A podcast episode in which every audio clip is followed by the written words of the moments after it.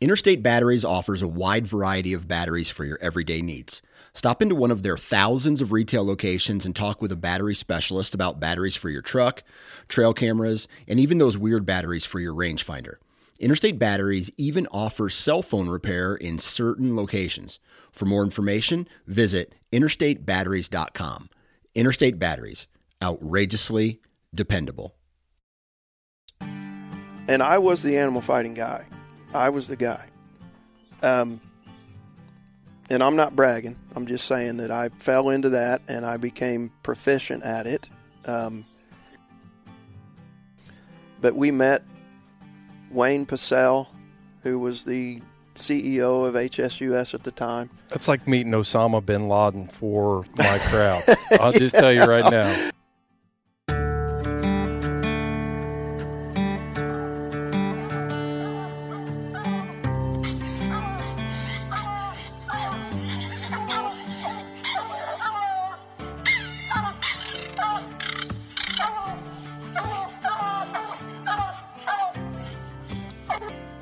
This is the Houndsman XP podcast.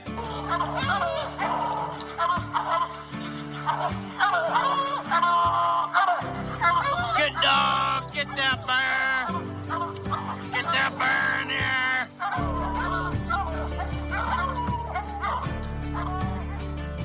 The original podcast for the complete Houndsman.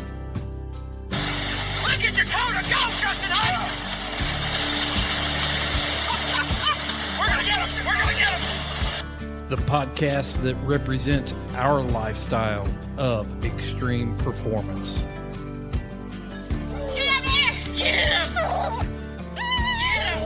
Yeah, good boy. Good boy, Ranger. Uniting houndsmen across the globe from east to west, north to south. You know, if you're going to catch a cat or a lion, you know, you have to have teamwork. We take you to the wildest places on earth. Yeah, so how many days how many days a week can you spend in Penang? as much as I can, to be honest with you. Anytime that I get, I'm I'm out there. Join us for every heart pounding adventure on Houndsman XP. I'll tell you like I tell everyone else, I'm going to hunt whether you're here or not, so you might as well be here.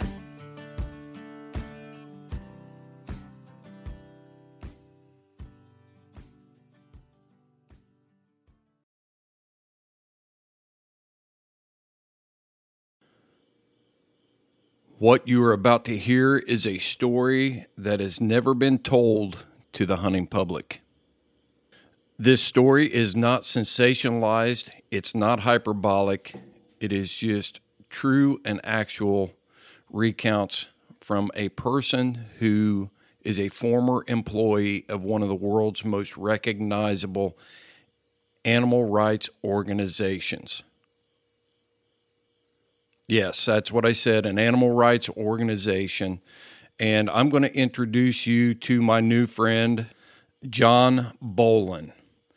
And I did say new friend. And I think when you listen to this story, you are going to recognize that he is your friend as well. This is an amazing story about a man who dedicated his life to law enforcement. And upon retiring from his law enforcement career, he took a job with an animal rights organization. Unawares to some extent, but also um, because he thought he was on the side of justice and the right thing. John Bolin sat in executive meetings with the executive staff of a of an anti anti hunting animal rights organization. And I know this story has never been told because John's never told it. And there has never been a person that has escaped the animal rights movement from the level that he was at and was able to talk about it. And you're going to hear about that. Uh, You're going to hear things about emails and plans and logistics and all you know non-disclosure agreements and graft and corruption and downright dishonesty and lying and misrepresentation of the facts, all to push an agenda that is there for no other reason than to strip you of your freedoms. And John has come out after working for this organization and made it his life's mission to make the public aware agricultural public, hunting public. He wants everyone to be aware of what is actually going on in the animal rights movement and he's got emails he's got he's got documentation to back up every claim that he has. He's a law enforcement officer. He's an i mean this guy's a high level investigator. He knows how to document facts. He knows how to preserve those for evidence and things like that. And he kept this stuff for his own protection. And now he is sharing his story and telling the dirty secrets behind the animal rights movement. And he wants to share that story with us. We, as houndsmen, the most vulnerable segment of the hunting community, because he wants us to know what we are up against. You are absolutely going to want to stick around and listen to this episode all the way to the end. He has got a great message for us as houndsman. He's this is a farm kid that grew up in Indiana. When I was at his house, he's got meat chickens. He he was smoking uh, fresh bacon and and uh, rib roast in a homemade smoker. This guy lives close to the land. I'm telling you, and he's he's well grounded. But his oath to uphold the Constitution of the United States, his oath as a law enforcement officer, to serve and protect has no expiration date. And when he saw the corruption, he got out and he is here to share his story with us. Ladies and gentlemen, I want you to meet Mr. John Bolin.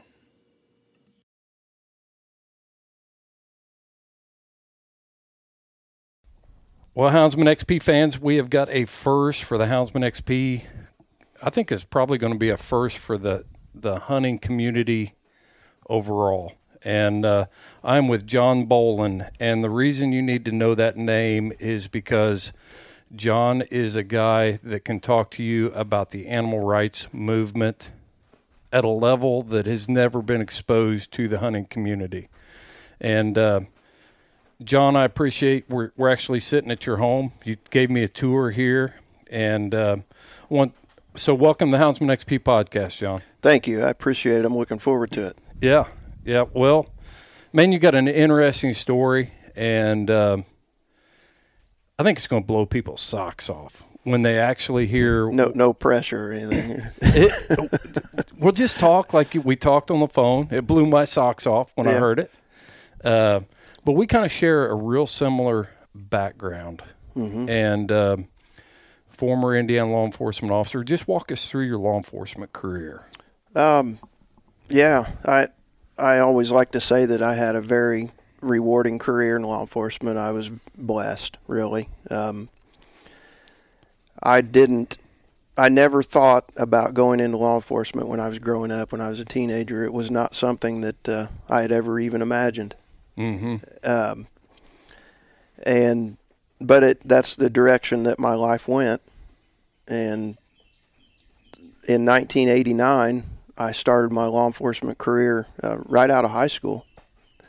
Really? It, mm-hmm, yeah. What you do? What you do in the law enforcement community at 18 years old? Uh, I was 19 when okay. when they hired me. Morgan County Sheriff's Department hired me. So you got held back a year. You're kind of slow. no, wait a minute. Wait a minute. I didn't go right out of high school. Come on, give. I, I graduated in 1988, and then um, had a, a couple little part-time jobs, but then ended up in in the world of law enforcement. Um, I went and applied at the Morgan County Sheriff's Department. At the time, they were at 110 West Washington Street yeah. in Martinsville, and it was the old brick jail that had been there since the 1800s. Uh, which I'm I'm extremely blessed that it I was hired in while they were still in that old building. Uh, the, the the old jail building it's now under it's a historic register building and it's uh, I think it's been converted into apartments, but they weren't allowed to do any like major alterations of the building, so it's still there. So the As- like people's apartments door crossbar. Ho- it really is the crossbar It- hotel there, now. there may be some. I haven't been in it since they did that, but I think there are still some some of those obvious remnants of the jail, the, the bars. Yeah. yeah. But anyway, I started there in 1989. The, the sheriff at the time, his name was Charlie Beaver. Um, I went in there and, and applied for a job as a part-time dispatcher and, and what they called back then, they called them turnkeys or jailers. Yeah.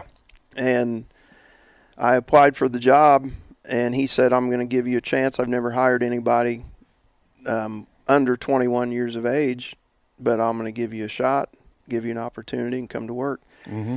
And I went to work there, and and it was literally like Mayberry because we had the dispatch center, and and you and I understand this. We've seen the big modern dispatch centers, the nine one one centers, Right. But and a lot of your listeners um, have a visual of.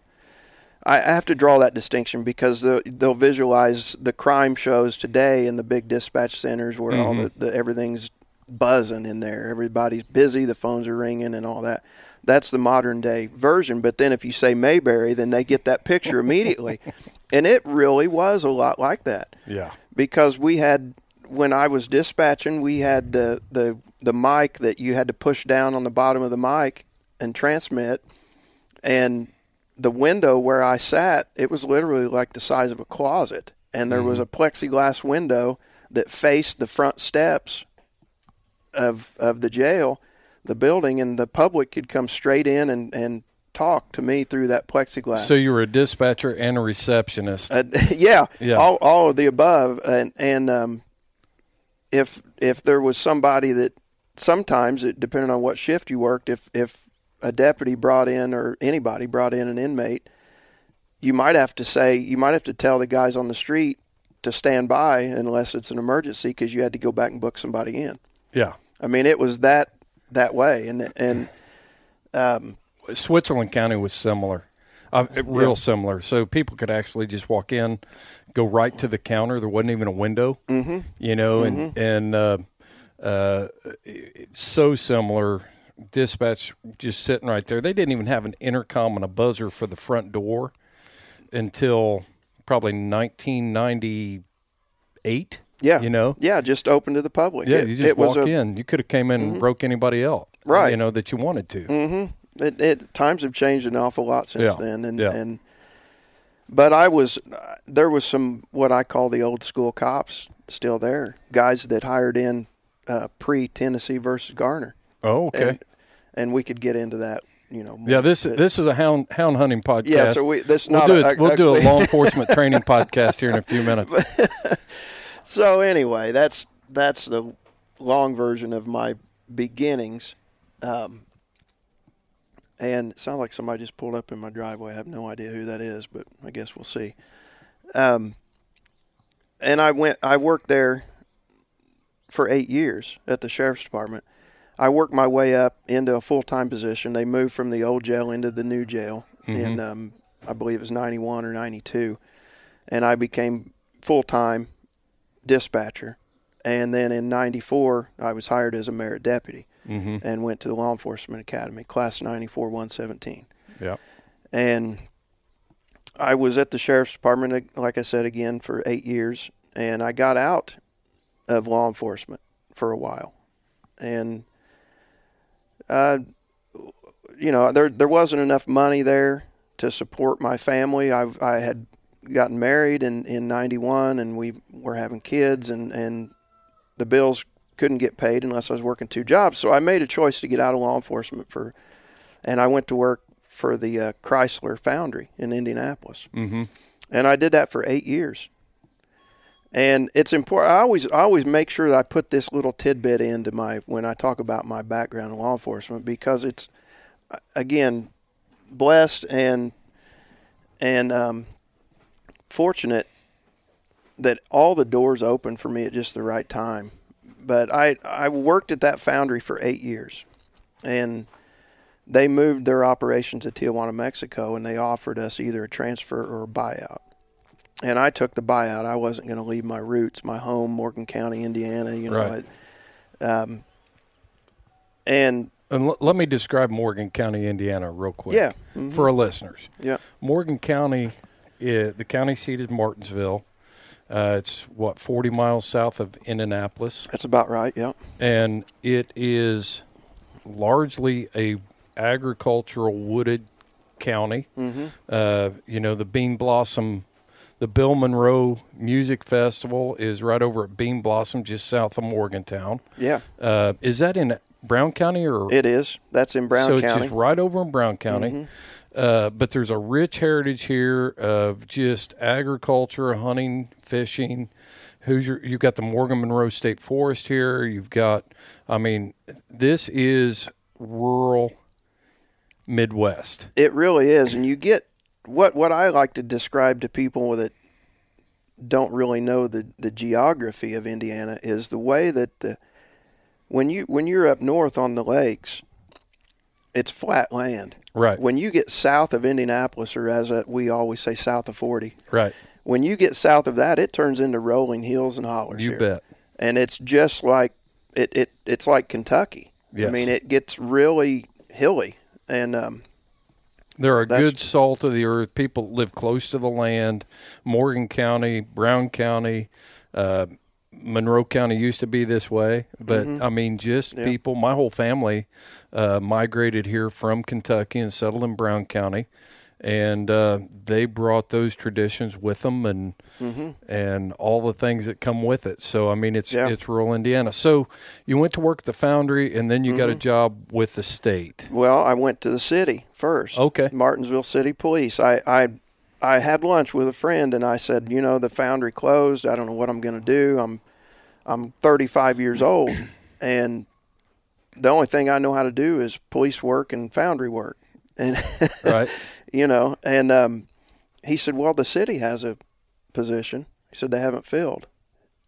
He said you should go see if you can get a job there at the city police. How old were you? I was 35. which is a cutoff, It which is. is. a crucial Yes, that- crucial age because you can't get into retirement. that's in right. The public employee retirement fund. Yeah, you could you could work for a sheriff's department, I think, unless they've changed that. But I, You still can't. The, the city polices and the state the state level jobs, you had to be you couldn't be over thirty five. Right. And so I, I went and I talked to the chief of police and uh, Franz Hollanders. He and I knew him and I knew the mayor Shannon Buskirk. I had worked with those guys um, when I was at the sheriff's department, and I left when I left sheriff's department. I left on good terms. I left and and had no burnt no bridges there. Mm-hmm. And so he said, "I'll give you a shot." He said, I'd, "I'd like to hire you." Right. And so I was ecstatic about it, you know, and a little bit nervous. It'd been eight years since I had been in law enforcement, and a lot had changed. Mm-hmm. And um, so I was driving down the highway after he told me he had hired he would hire me, and I'd already gone through the the process, most of their process.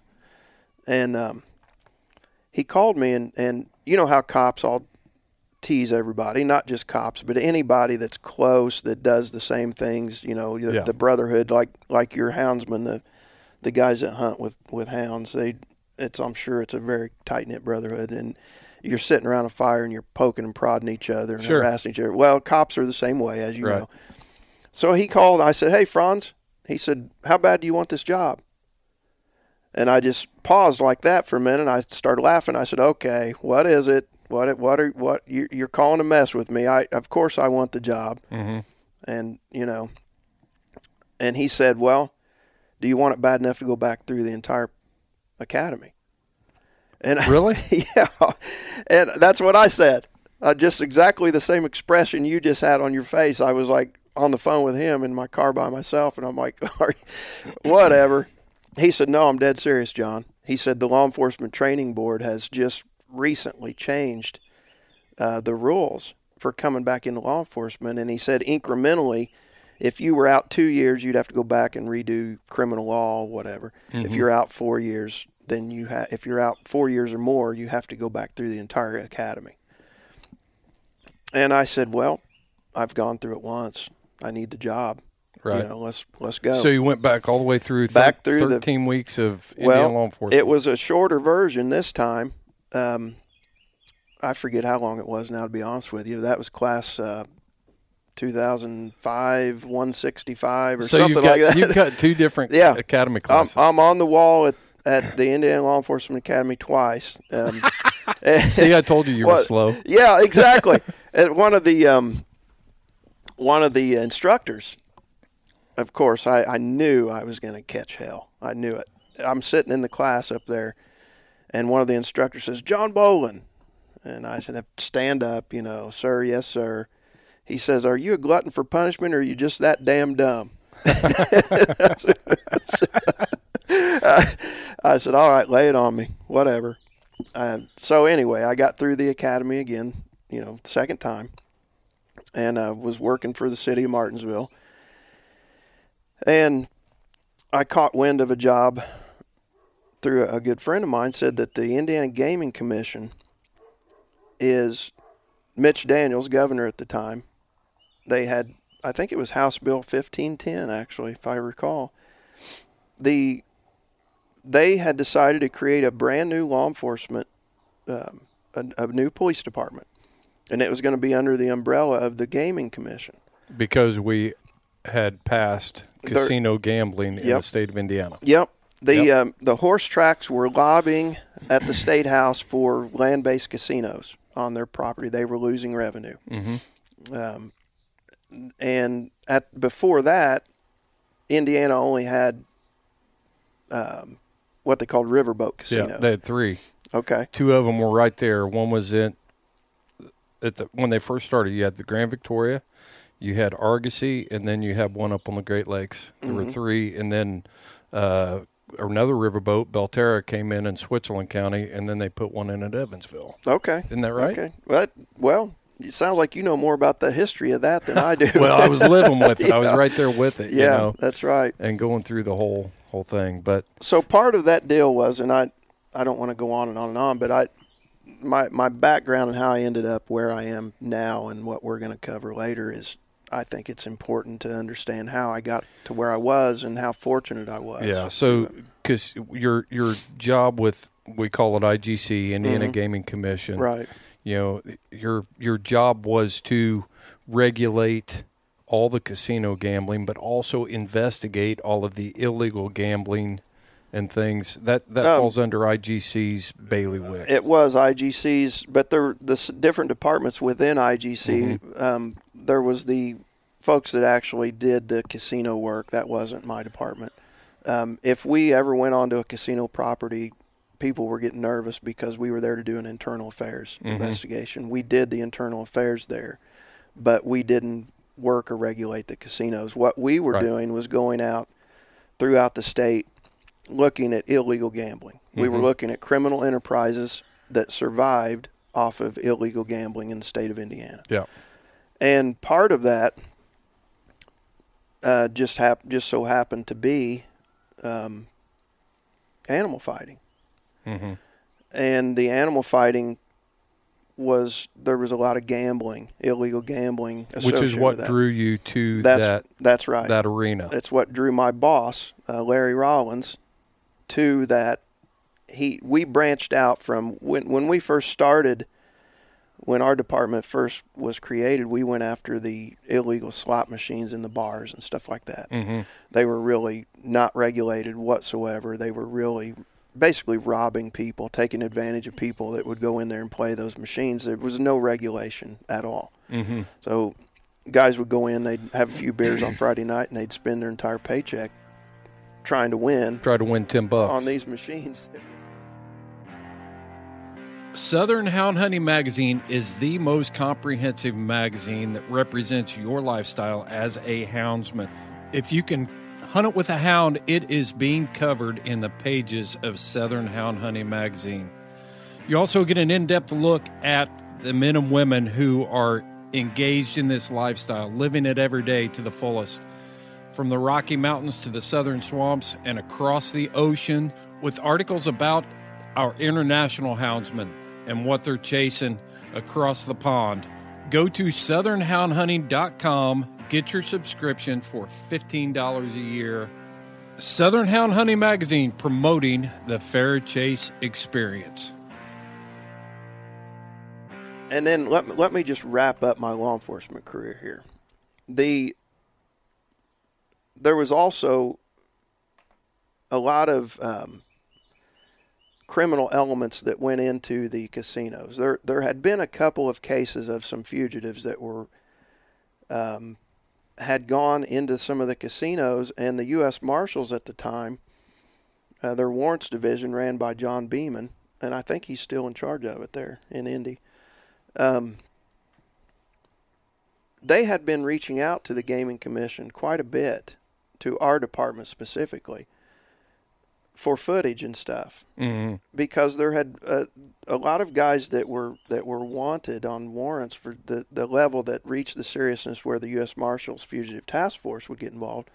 These guys liked that high speed life, and they would go into the casinos and they would gamble and they would do uh, different things in the casino on the casino properties, and it was a good way that the marshals figured it was a good way to do some surveillance on some of these people, and even if it wasn't the fugitive, uh, maybe their girlfriend worked at the casino or that you know, it they just started to get to where they really were using a lot of that information in tracking fugitives and the um, a good friend of mine worked. He was on the Marshals Task Force, and and he had mentioned that you know you ought to the the gaming commission ought to put somebody on the task force, just full time on the Marshals Task Force because there's so much of that crossing that Right. that crossover, and so they called my boss and they said, "Would you have someone that you could uh,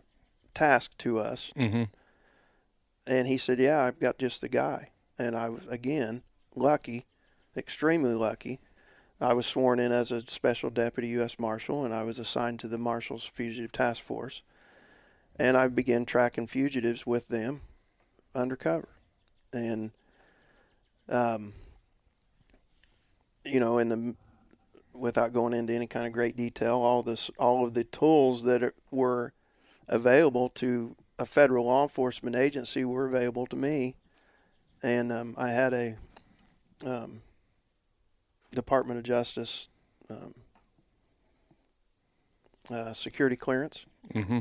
Department of Justice, and uh, got into a lot of exciting, oh, exciting things there, and and I I wrapped up my law enforcement career doing those things Right. um, from from a sitting on the porch of 110 West Washington Street um, late at night, hearing that radio crackle behind my head, um, to hunting fugitives and testifying in murder trials, and then uh, sitting on federal wiretaps and and listening to to federal wiretaps uh, and um, hunting fugitives all across the state of Indiana, and I had a hell of a law enforcement career. Yeah. I did, and I, I couldn't imagine that there would be anything else I would want to do.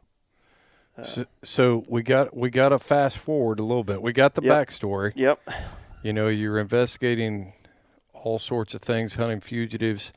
You know, but then here's here's the big bomb. Mm-hmm. Here's the one that the reason you and I are sitting down and talking Yep. together more than anything else. It wasn't just to swap old cop stories and stuff like that. We could do Yep. we could do several podcasts on that. Yeah, we could. Um, but tell us what you did once you wrapped up that law enforcement career. Well, This is the this is the bomb. This yeah, is this this is the thing that really has catapulted me into a a place over the past four years that I'd never dreamed in my wildest dreams I would be. Um, but going back to the gaming commission and the animal fighting that I mentioned, the the first case that we were involved in with animal fighting was because the Humane Society of the United States, HSUS, had contacted my boss and said, "Hey, we've got a guy that's involved in animal fighting, and would you be interested in investigating him based on the gambling part?" Mm-hmm. It wasn't something that my department, my boss, any of us were. We didn't have any kind of knowledge about animal fighting. No background there for me whatsoever. And it was something that I was going to be immersed in um, on the run. I mean, I, I was immersed in that world investigating the gambling. Mm-hmm. Well, the gambling part really, and this is something I don't know that I've ever mentioned, but I'm going to mention it here because I think it's very important and it, it, it'll lend validity um, to the bigger picture. We never really made a gambling case off of any of these animal cases, animal fighting cases in the state of Indiana. Really? There was never a gambling case made. There weren't charges Nope. charges filed. Not did you have the Did you have the case made? Not- you- the case was made, and it was a great case under the animal fighting statutes. Did you have Did you have the elements of the crime to prove gambling, and the No. prosecutor chose not to No, file? there was very, very seldom. In fact, I don't recall one case that I worked, and I was the animal fighting guy. Mhm. I was the guy. Um, and I'm not bragging. I'm just saying that I fell into that and I became proficient at it. Um, You were a subject matter expert I within was. within your agency. I was. I was. And um, so we got away from that. That case, that first case, went all the way to the appellate court level, the state of Indiana, and um, it was upheld. We we won the case ultimately, even at the appellate court level. This guy was was um, transporting, raising, and transporting fighting animals outside of the country. It was a big case. It was an Mhm. international case.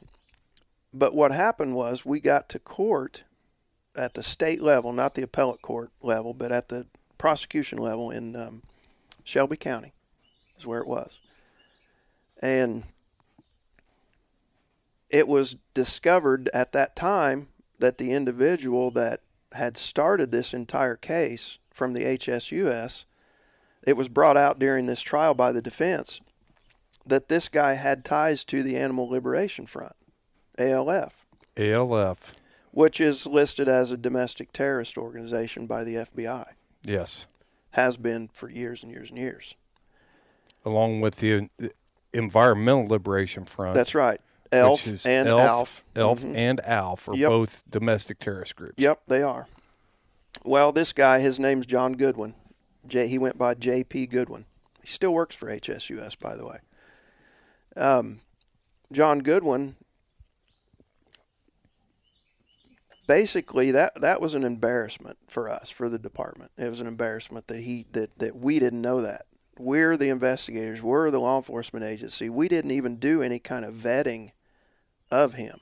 Mm-hmm. We just took his word. He's the animal guy. Mm-hmm. This is a Humane Society of the United States out of D.C. For Right. God's sakes, I mean, they must be the experts, right? Mm-hmm. We we're going to take his word for it. I developed my own case. Obviously, I wasn't going to try to create probable cause based off what he or anyone else told me, regardless of who he was I, or whether I knew him or what level I knew him. I still made my own case. I, I did an undercover investigation at this operation, and I talked to the guy, and I got to know the guy, and made my own case. It was a good criminal case. Mm-hmm. But the charges weren't gambling related. The charges were based off the animal fighting and animal cruelty statutes in the state of Indiana. So long story short, on that, or moving moving on, I should say. Um, See, I didn't even have to prod you. That's that, that's that body language thing that yeah, I could see I could see you tensing up and leaning toward me, and I was like, okay, time to time to click on forward. you're a good so, sport. Yeah, so um, that that case got the the Indiana Gaming Commission Gaming Control Division, and that got we got we got notoriety off of that case with Right. the animal rights people. The animal rights organizations um, started like, oh, here's a department in, in Indiana at the state level that will go after animal fighting. Mm-hmm. And man, we started getting phone calls, and we started getting tips, and we started getting inundated with animal cases, animal fighting cases. Yeah.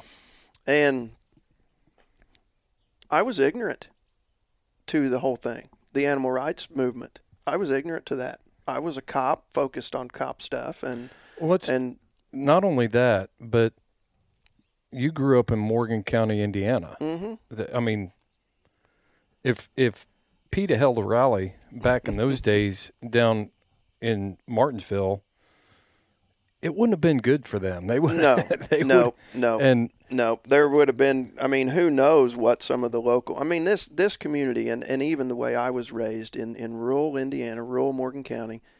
you grew up hunting, trapping, Yeah. fishing. Yeah, You've we- got you've got a farm going on right here. There's Yep. meat in your smoker. So let's just dispel the rumor that you're that you're a vegan or an animal Oh, animal rights activist or anything like that. Yep, yep, and that that's been a tough one. Um, and man, when uh, yeah, that's a tough one to dispel when when your audience learns where I went next. Right. That's that's why it's tough. I wanted to do. get in front of it. Yep, John. yep, yep. no, th- okay, let's go back to that. I was born and raised here on uh, this piece of land where I live now.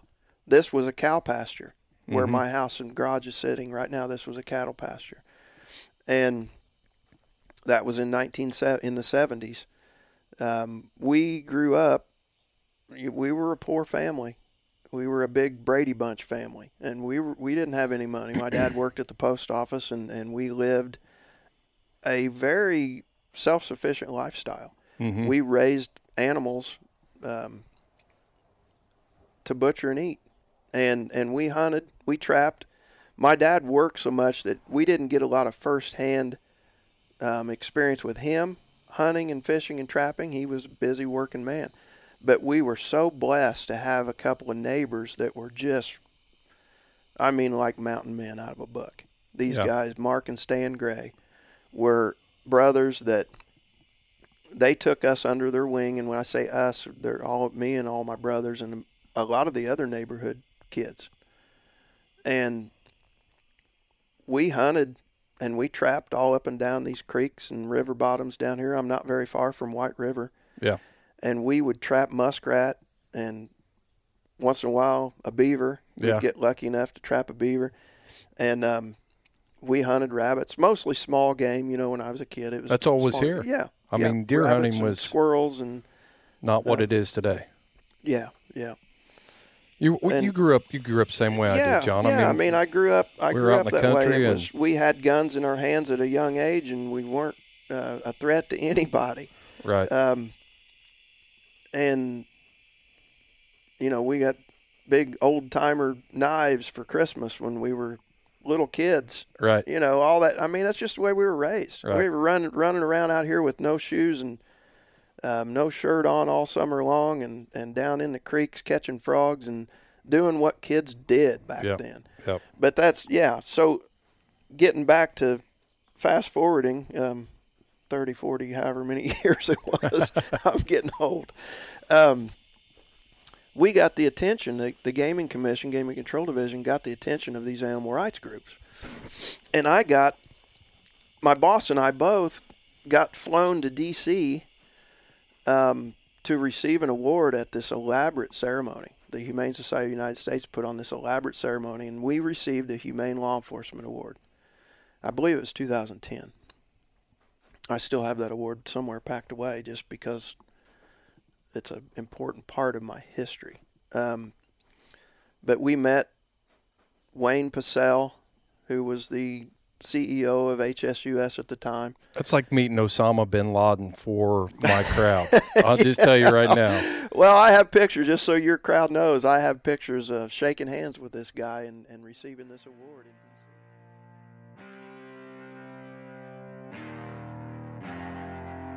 Dakota 283 offers you unparalleled protection for your hounds. We're talking about military grade kennel crates. Uh, I got got one of these two door kennel crates here at the house. It is super heavy duty. It's got slap latches on it that are stainless steel. Easily fits in the back of an SUV, or if you're traveling with a camper shell, it's a great way to keep your dog protected while you are traveling. You just got to check out their Dash series. This is a watering system, and I've used a lot of these portable waterers over the years. But this system is all integrated into one unit. And the way it's designed out of high impact plastic, the water stays in the tank when you're not using it because you can put a plug in it. Check them out. Uh, the 3.5 is also compact enough that I can store it behind the seat of my pickup truck while I'm out hunting when it's super cold. I've had exterior tanks before, and as soon as I go to cold climates, then I've got to figure out how I'm going to get water to my hounds, and the Dash takes care of that. So check out Dakota 283 at dakota283.com and at checkout, enter the code HXP10 and get 10% off of your order.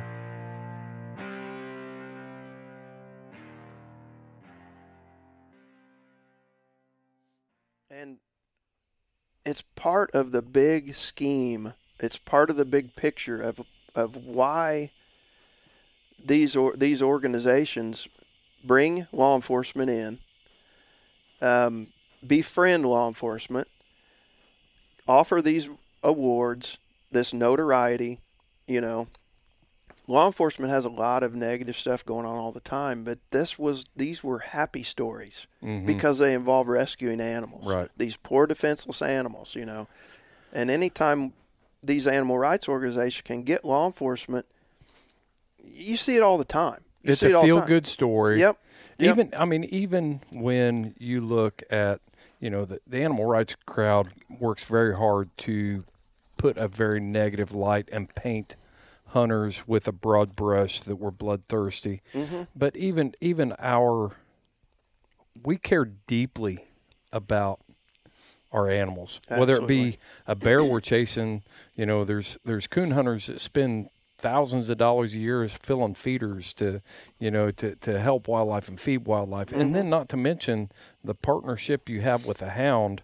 But the HSUS and and this other group that you went to work for, Yep. uh, spend a lot of money trying to paint us in a light that that doesn't represent who we are. Absolutely, and not So- not only hunters, um, but any industry that has animals as an integral part of the industry, Mm-hmm. whether it be our food production, whether it be the rodeo industry, circuses. They've they've basically shut circuses down. They've Right. they've achieved that.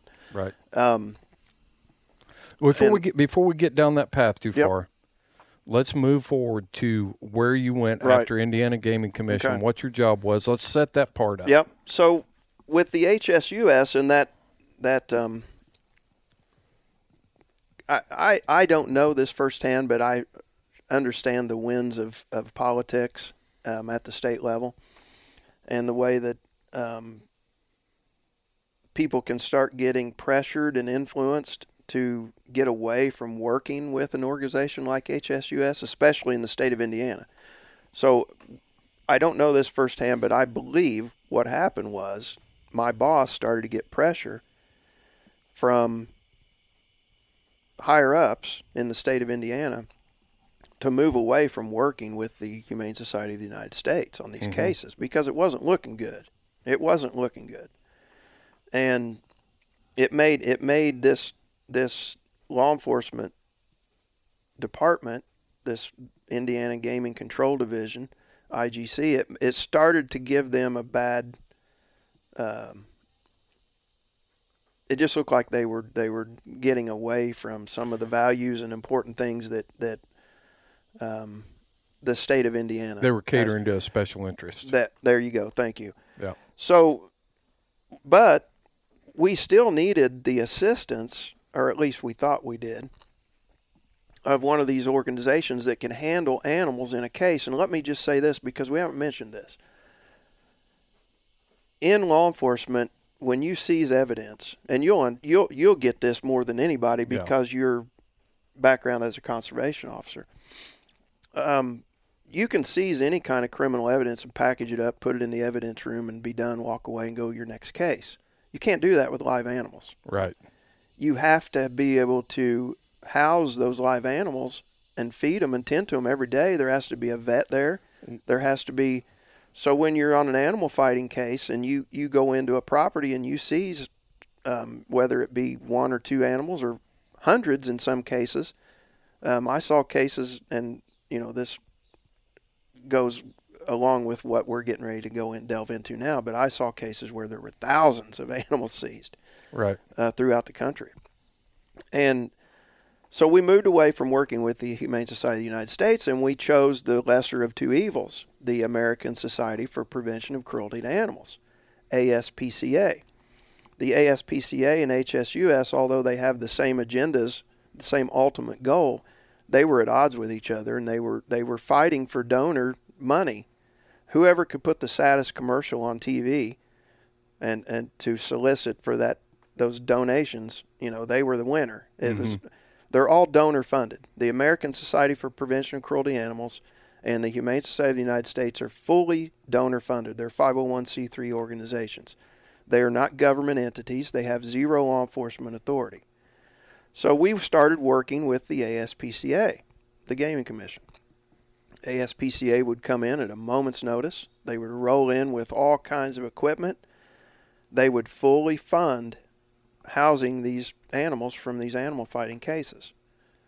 And Which is a big banner and a big, I mean, that's a problem solver for a law enforcement Yes. agency that doesn't have the facility, the personnel, uh, you know, all the logistics that go along with housing those animals. And that's why it's so attractive and why it's easy to I mean, because at that point you're standing here, a, a police officer standing here on scene of, I've got to seize this evidence. What the heck am I going to do with it? exactly. you know? Exactly. And then you've got, oh, well, we're here to help you. That's it. That's it. And it's we're here to help you. We're the animal experts. This is what we do every day of our lives. Yeah. We have the equipment and it's not going to cost your department or your state or your county or your city a dime. Not going to cost you a dime. In fact, we'll even give you a grant. Let's circle. Let's circle back to that. Where did you go to work? That's that's why. Why I went to boy. We're, this is a cliffhanger. and We're just we're just dragging Yeah. this out. I'm I'm dragging it out. I that so the ASPCA, you know, I was the guy, the animal fighting guy, and I got to meet these guys, and they were on the surface seemed like just good old boys. A lot of them were from Missouri. Um, one of them was a retired highway patrolman from Missouri, so he and I hit it off right away. right. And um, they said, "Man, you need to come to work for us. You know, you're we can pay you a lot more money than what you're making. And for for a cop, you know, you're always looking for that. Where am I going to go next? Right. I don't really. I mean, what does a retired cop do? If you want to make And- money, you don't make podcasts. I'll tell you that. Okay. yep, yep. So I went to work for him. And my title at the time was Northeast Regional Investigator. And this is all available on a simple Google search. Mm-hmm. Type in John Bolin ASPCA and, and you'll see where they hired me. And so they flew me to New York City and, you know, here I am, Martinsville country boy, never been to New York City before and um, they flew me into New York City, and the ASPCA owns a huge piece of real estate in Manhattan, Right. huge building. Their headquarters are there, and I'm in awe. I mean, I'm, you know, of course, I'm I'm unarmed for the first time in a long, long time. I'm I'm in New York City, one of the places that I always um, never dreamed I would ever go to, and ne- and had no desire to go Mhm. to. And I'm unarmed, so I'm uneasy about that. I'd been armed all my life up to that point, and uh, I'm I'm there for orientation, and it's just it's just totally mind numbing. And now that I, I'm talking about and thinking back about it, I probably had some second thoughts. I was like, "What the hell am I doing here? This I'm out of my comfort zone here, big time." Right. But it was good money, and it was. I I became the kind of the law enforcement go-to guy for the ASPCA. I became that guy that law enforcement officers throughout the country, not just my state anymore. Mm-hmm. Um, but I mean, the gaming commission, all the guys I used to work for in the department, still they leaned on me as the animal fighting expert. Now at the ASPCA level, so they had a guy within the organization now that they could call at a moment's notice, anytime, twenty four seven, and ask for information. How do I type this probable cause on this? How do I um, can you can your department help us? Can the ASPCA help us? And uh, of course, the answer was always yes because Right. they had an inside guy now. So so we're going to we're going to dig down into this a little bit more. I, I kind of want to set this up why it's important that we talk to you and what what the what message here is relevant for houndsmen because uh, these groups have tried to uh, uh, paint hound hunting and hunting with hounds as animal fighting and uh, that's how they try to get their traction and appeal to that emotional side. And you went to work for an organization uh, that is definitely in that fight and has been involved. Uh, even our houndsmen are vulnerable to unreasonable searches and seizures, uh, things that uh, they aren't maybe well versed in, or maybe they're even bullied into submitting to this sort of stuff. And and you worked in those levels, but you don't now. So so let's let's skip we'll skip the that part of the sandwich and let's go Mm-hmm. to how you left, and then we'll go back and talk Okay. about some of the Sure. parts and and why it's important because I Mm-hmm. think this is huge. Right.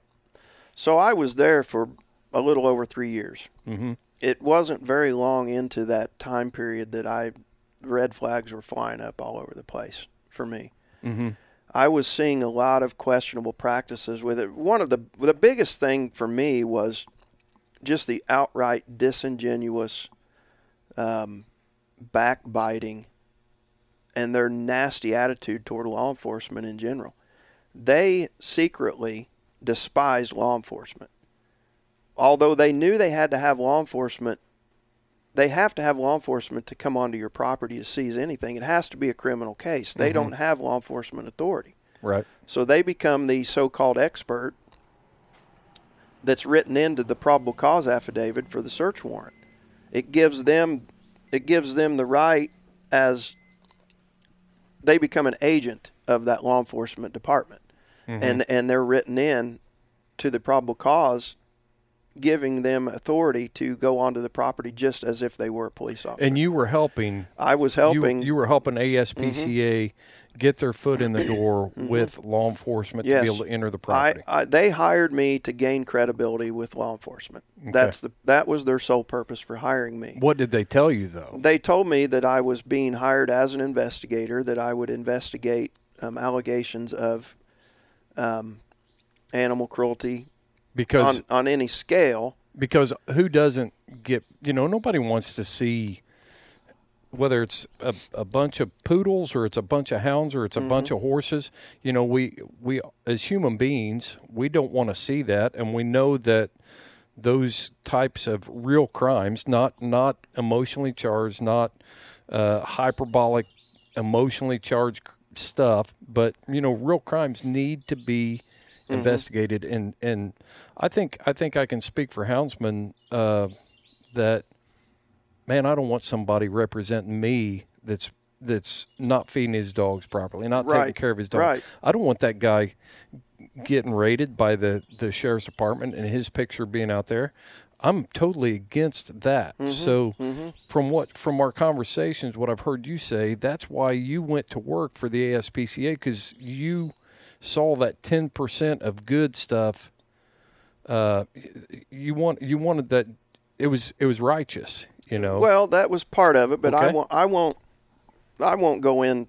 I won't try to say or create this um, persona for myself that that I was.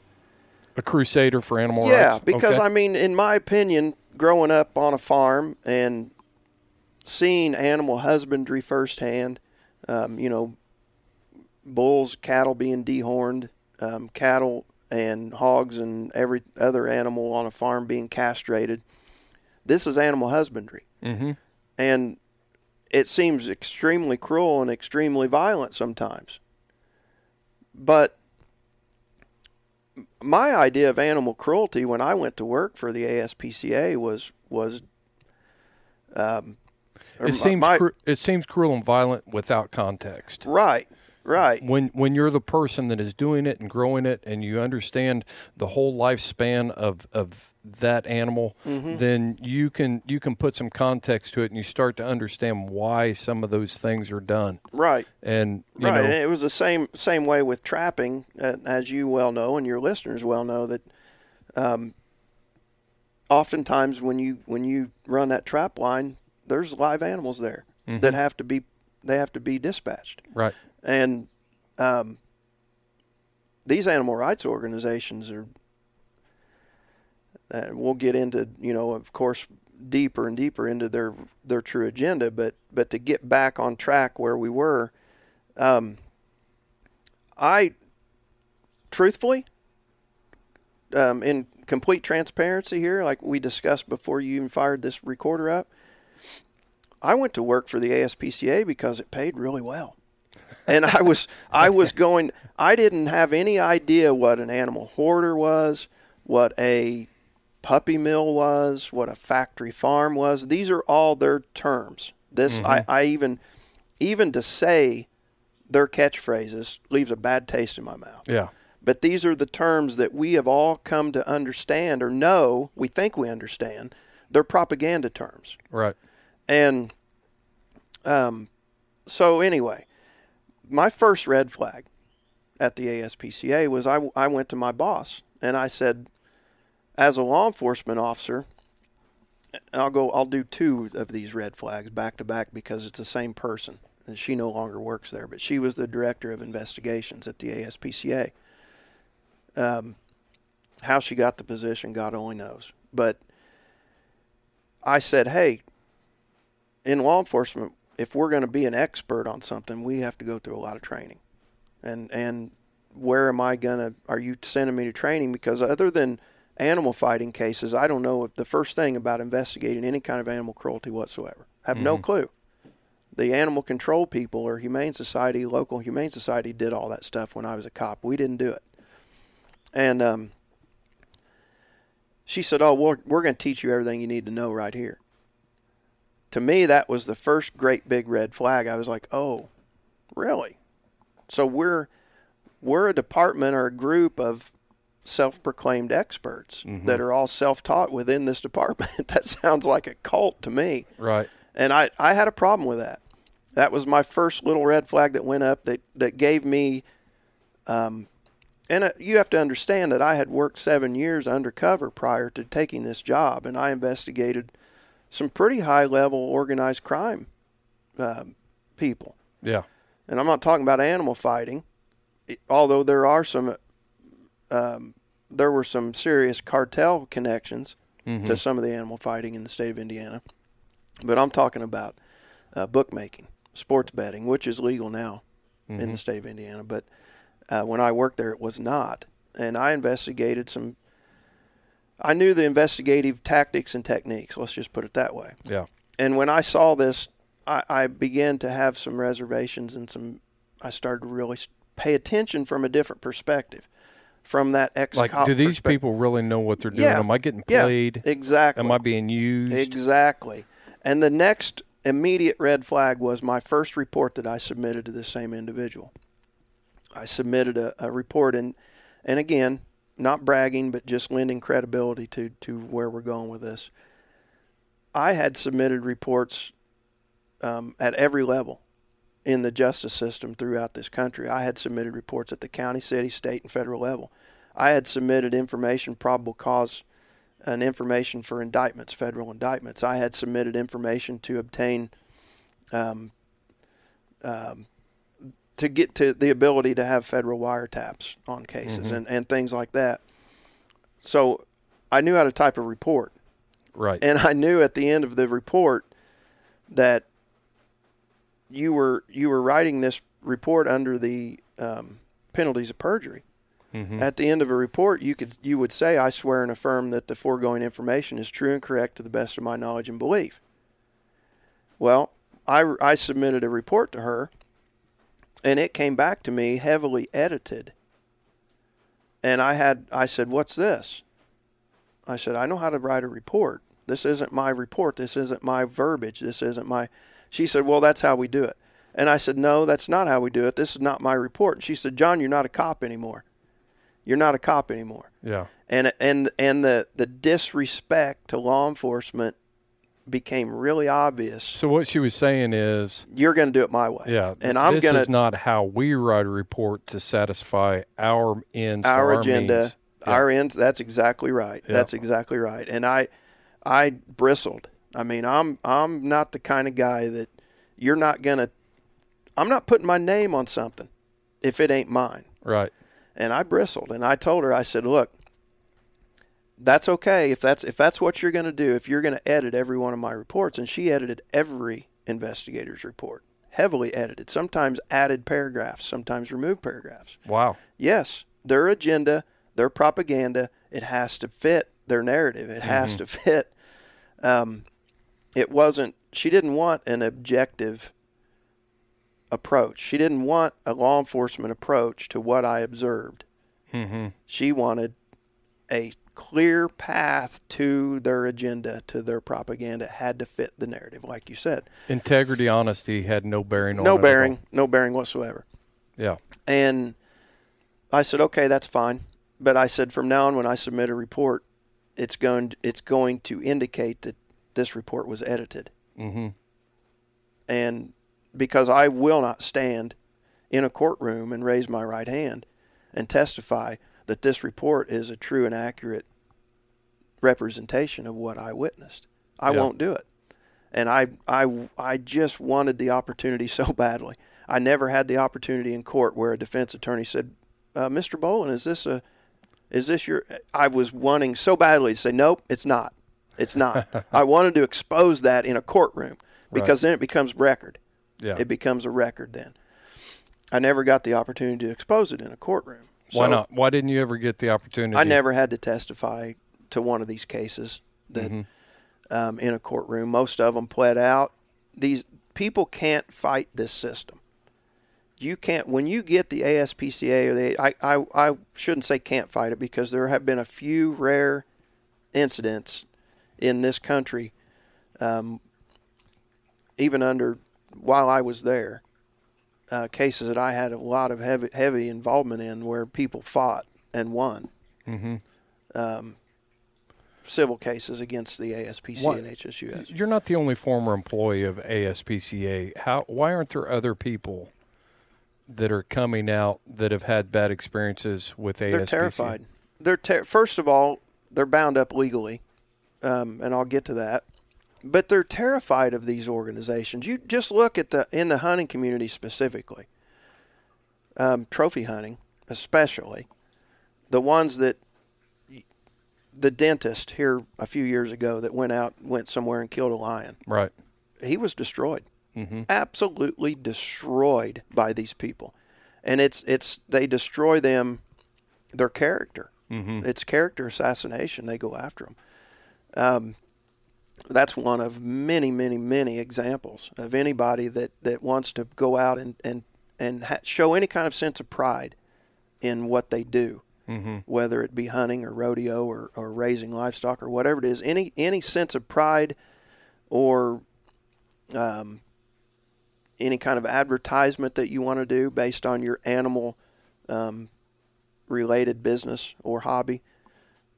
Be careful when you do it because Yeah. these people are there watching. But it, to get back to your question, I am the only one, the only individual that ever worked at that level at the ASPCA. I was in the Field Investigations Response Group. They've since renamed themselves the National Field Response NFR, and they've they've taken all of their profiles and bios off the internet. You can't see them anymore.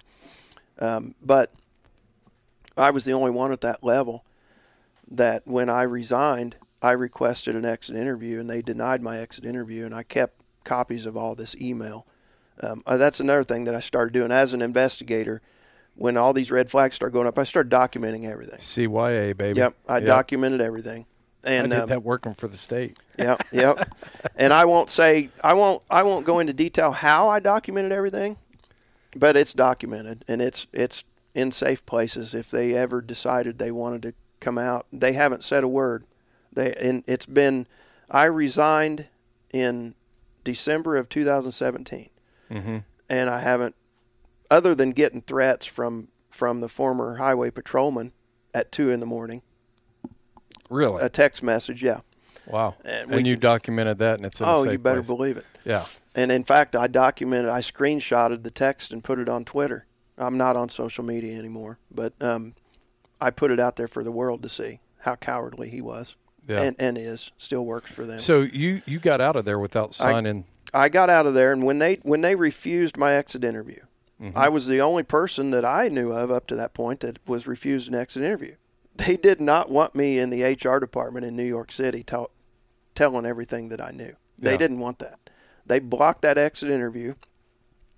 In doing that, they failed to have me sign a non-disclosure. What they normally their process was is you would you would resign. Um, even if you were fired, which I, I resigned on my own, I, I was never disciplined, written up for anything. I never had any issues other than they didn't like me going against the grain. I was a burr under their saddle for a long time. And when I resigned and they refused the exit interview, they failed that little link in the chain to protect themselves. They failed to have offer me a severance package. The severance package always came with the non-disclosure Mm-hmm. we're going to get, for example, we're going to give you six months' pay, but you need to sign here Right. that you'll never disclose what you saw, how we operate at this level, and they didn't have me do that. So you're off the chain. I'm off the chain. I'm I'm off and running. and, what what are you doing as far as you do quite a bit of traveling and speaking and different things on Yeah, on this issue? Just yeah, and that you that's travel around the United States. hmm That started in 2018, February 2018. I was very fortunate. I have I always give credit where credit's due. Uh, people that have helped me along the way and opened doors for me. A, a man by the name of Trent Loos um, has a show, several actually, but he has one called um, Rural Route Radio, Right. and it's based. It's out west. He's central Nebraska, sixth or seventh generation rancher farmer in Nebraska, and he's been a real, real important, outspoken advocate for agriculture and animal ownership. Mm-hmm. And I started an anonymous Twitter account as a whistleblower against the ASPCA because at the time I was, I just assumed I was going to get sued. I Right. assumed they would shut me down, tie me up in court. I mean, they have billions of dollars at their disposal. Uh, these animal rights organizations combined, uh, unlimited money and power. The unlimited lobbying power they have in D.C. and every state house is mind blowing. Your listeners, nobody ever has any idea how much power they have. I want to get to that part because I th- I want to yeah. But go ahead and go ahead. So, yeah, I I started this Twitter account and an organization called Protect the Harvest that was founded by Forrest Lucas right here in Indiana. Forrest Lucas of Lucas Oil. He founded an organization called Protect the Harvest, and they are all about exposing the real agenda of animal rights um, extremists and stuff, and protecting our right to own and use animals. And they saw that Twitter account. In fact, I probably tagged them in my comments. I'm sure I did because I was looking for a platform. I was looking for a way. Mainstream media won't touch this. No. They don't want anything to do with. They want the feel good stories about animals.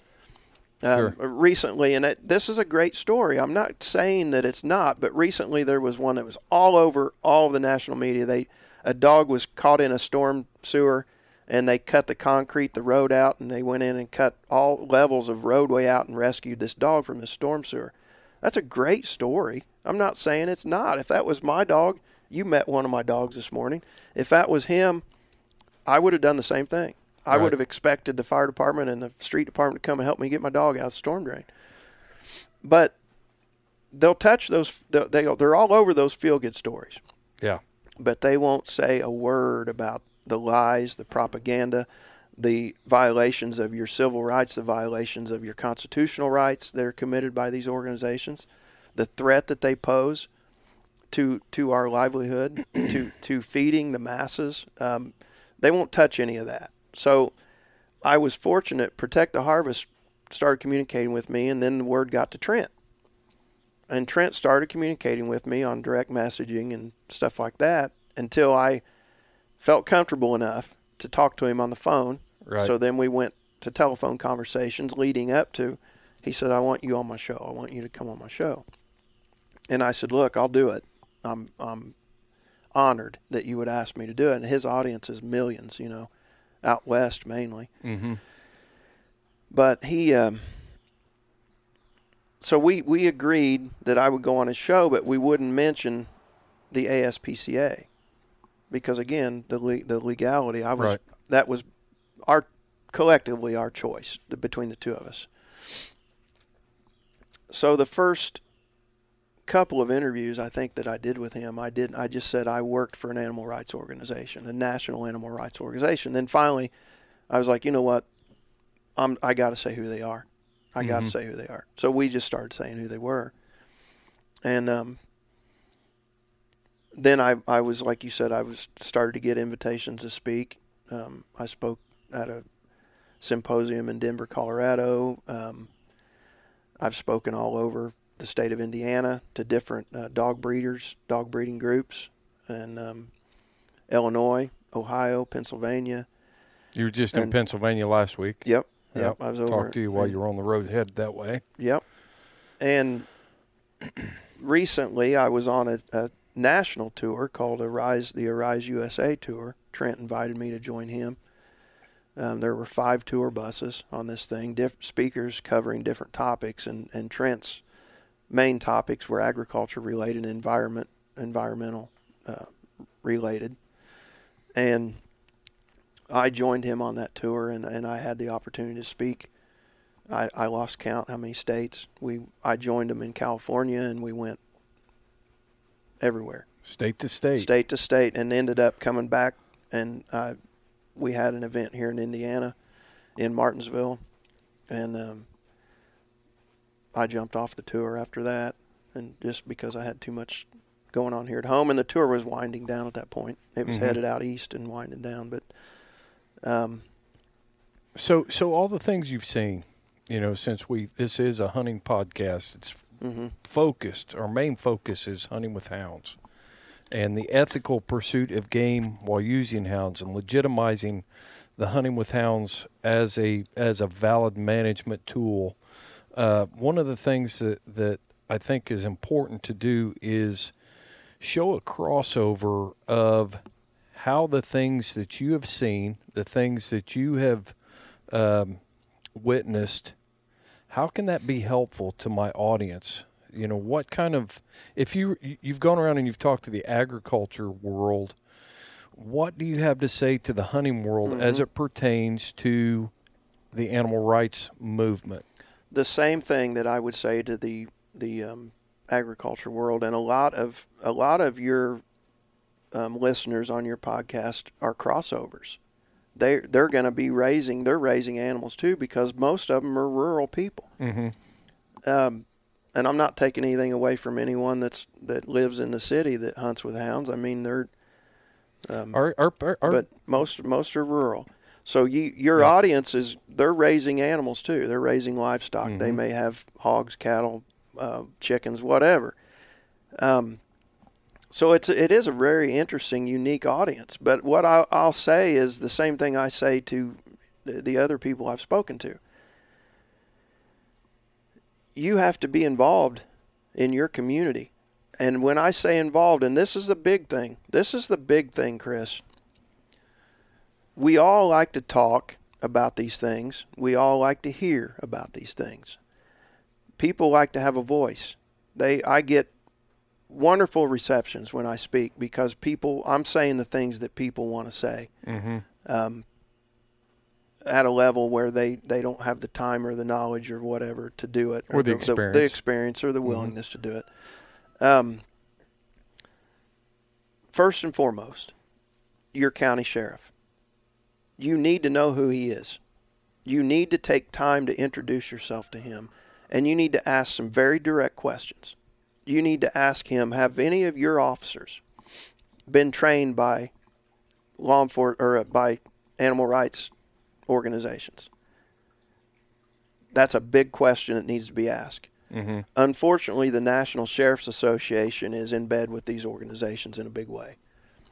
And I would like to say it's just because of ignorance, but we can't say that because these aren't stupid people. Right. These the, the, the leaders of the National Sheriff's Association are are are intelligent, lifelong law enforcement guys that have seen just about everything you can see. Mm-hmm.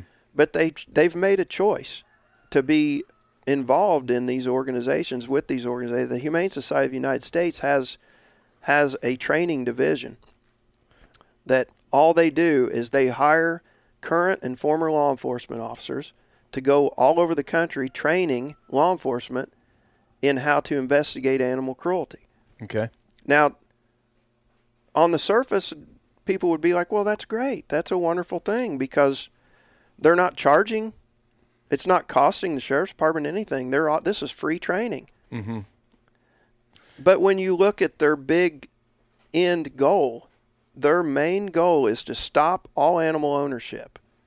And and you know, I have had people say, "Oh, come on now, John, that's extreme. You they that can't be. They can't possibly want." Yes, they do.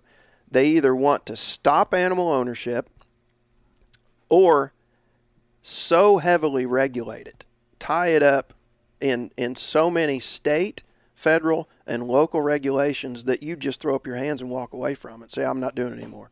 I'm not going to raise these dogs anymore because now there's a county ordinance or a city ordinance that's- Exactly. that's, pushing. Let me tell you, let me tell you, Chris, and let me t- uh, stress this to your listeners. These animal rights people are not just sitting in D.C. and New York City. They are in your local meetings, and you're not. check out Dogs Are Treat at dogsaretreat.com. And if you go to their website at checkout and enter the code HXP 20% off, you will get 20% off of your entire order on all of their branded products. Leashes, tie outs, medical kits, paws are protected. Build your pack from the ground up and support a fellow houndsman that supports your lifestyle.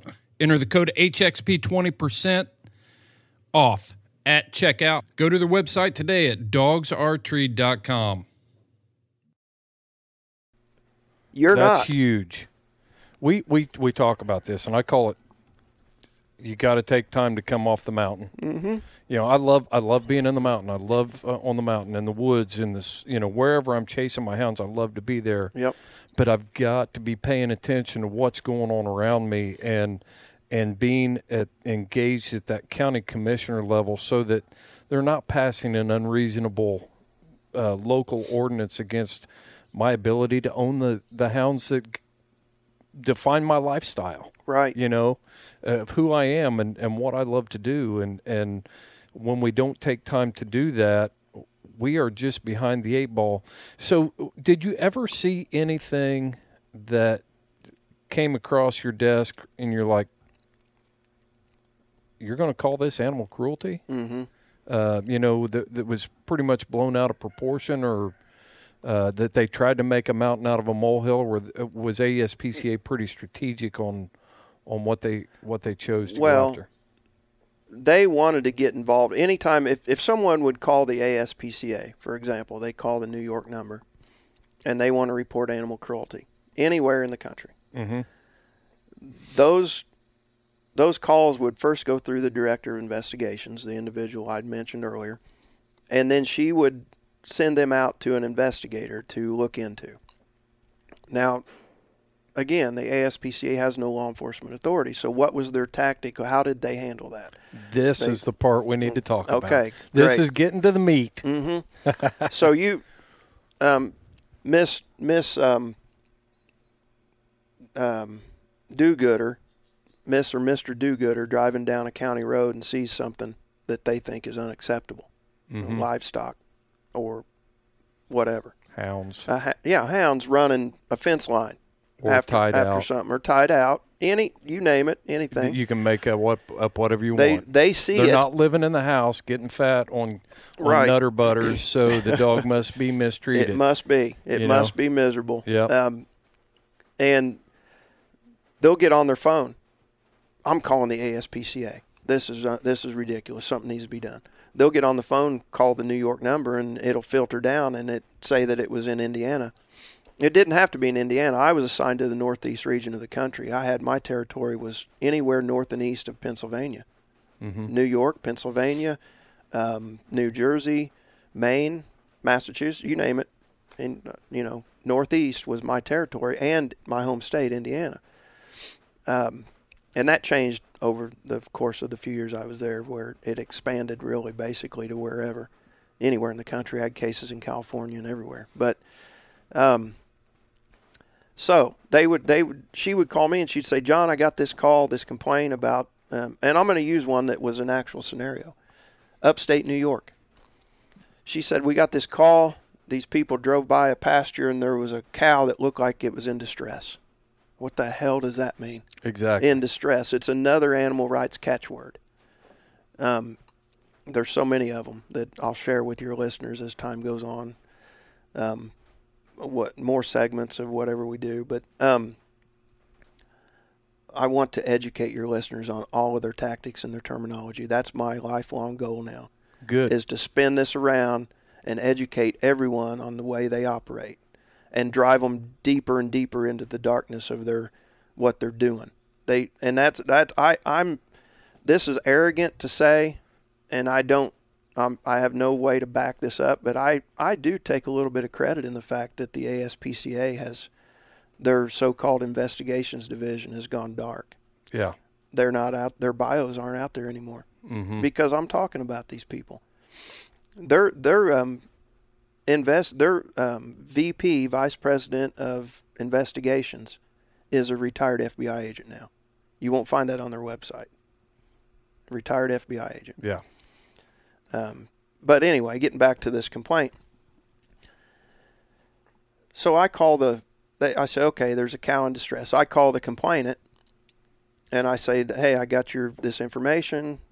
Can you tell me what you saw and what happened?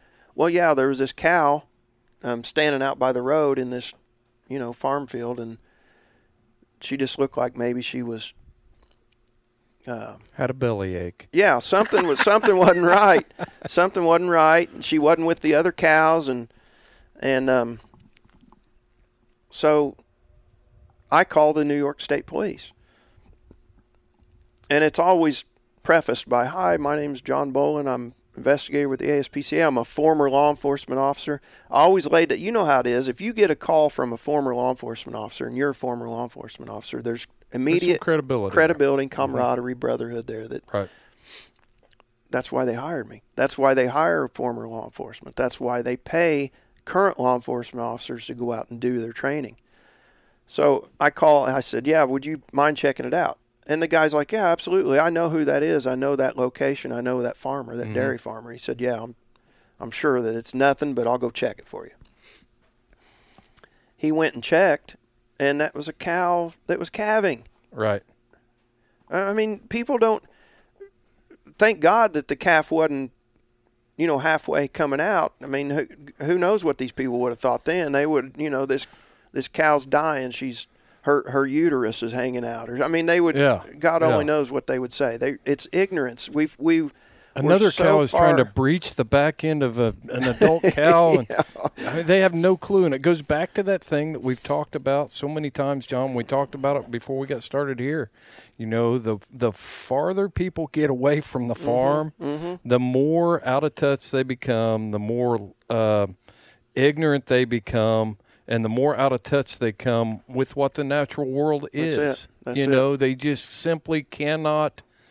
And I think there's a strong sense of guilt in our American culture now because only 3% of our population has any sort of ties to agriculture other than what they they're, they're only tied to agriculture is picking up fresh produce out of the out of the grocery aisle or you know finding some GMO safe meat to buy out of the, the case and they don't even know what the heck that is Right, right.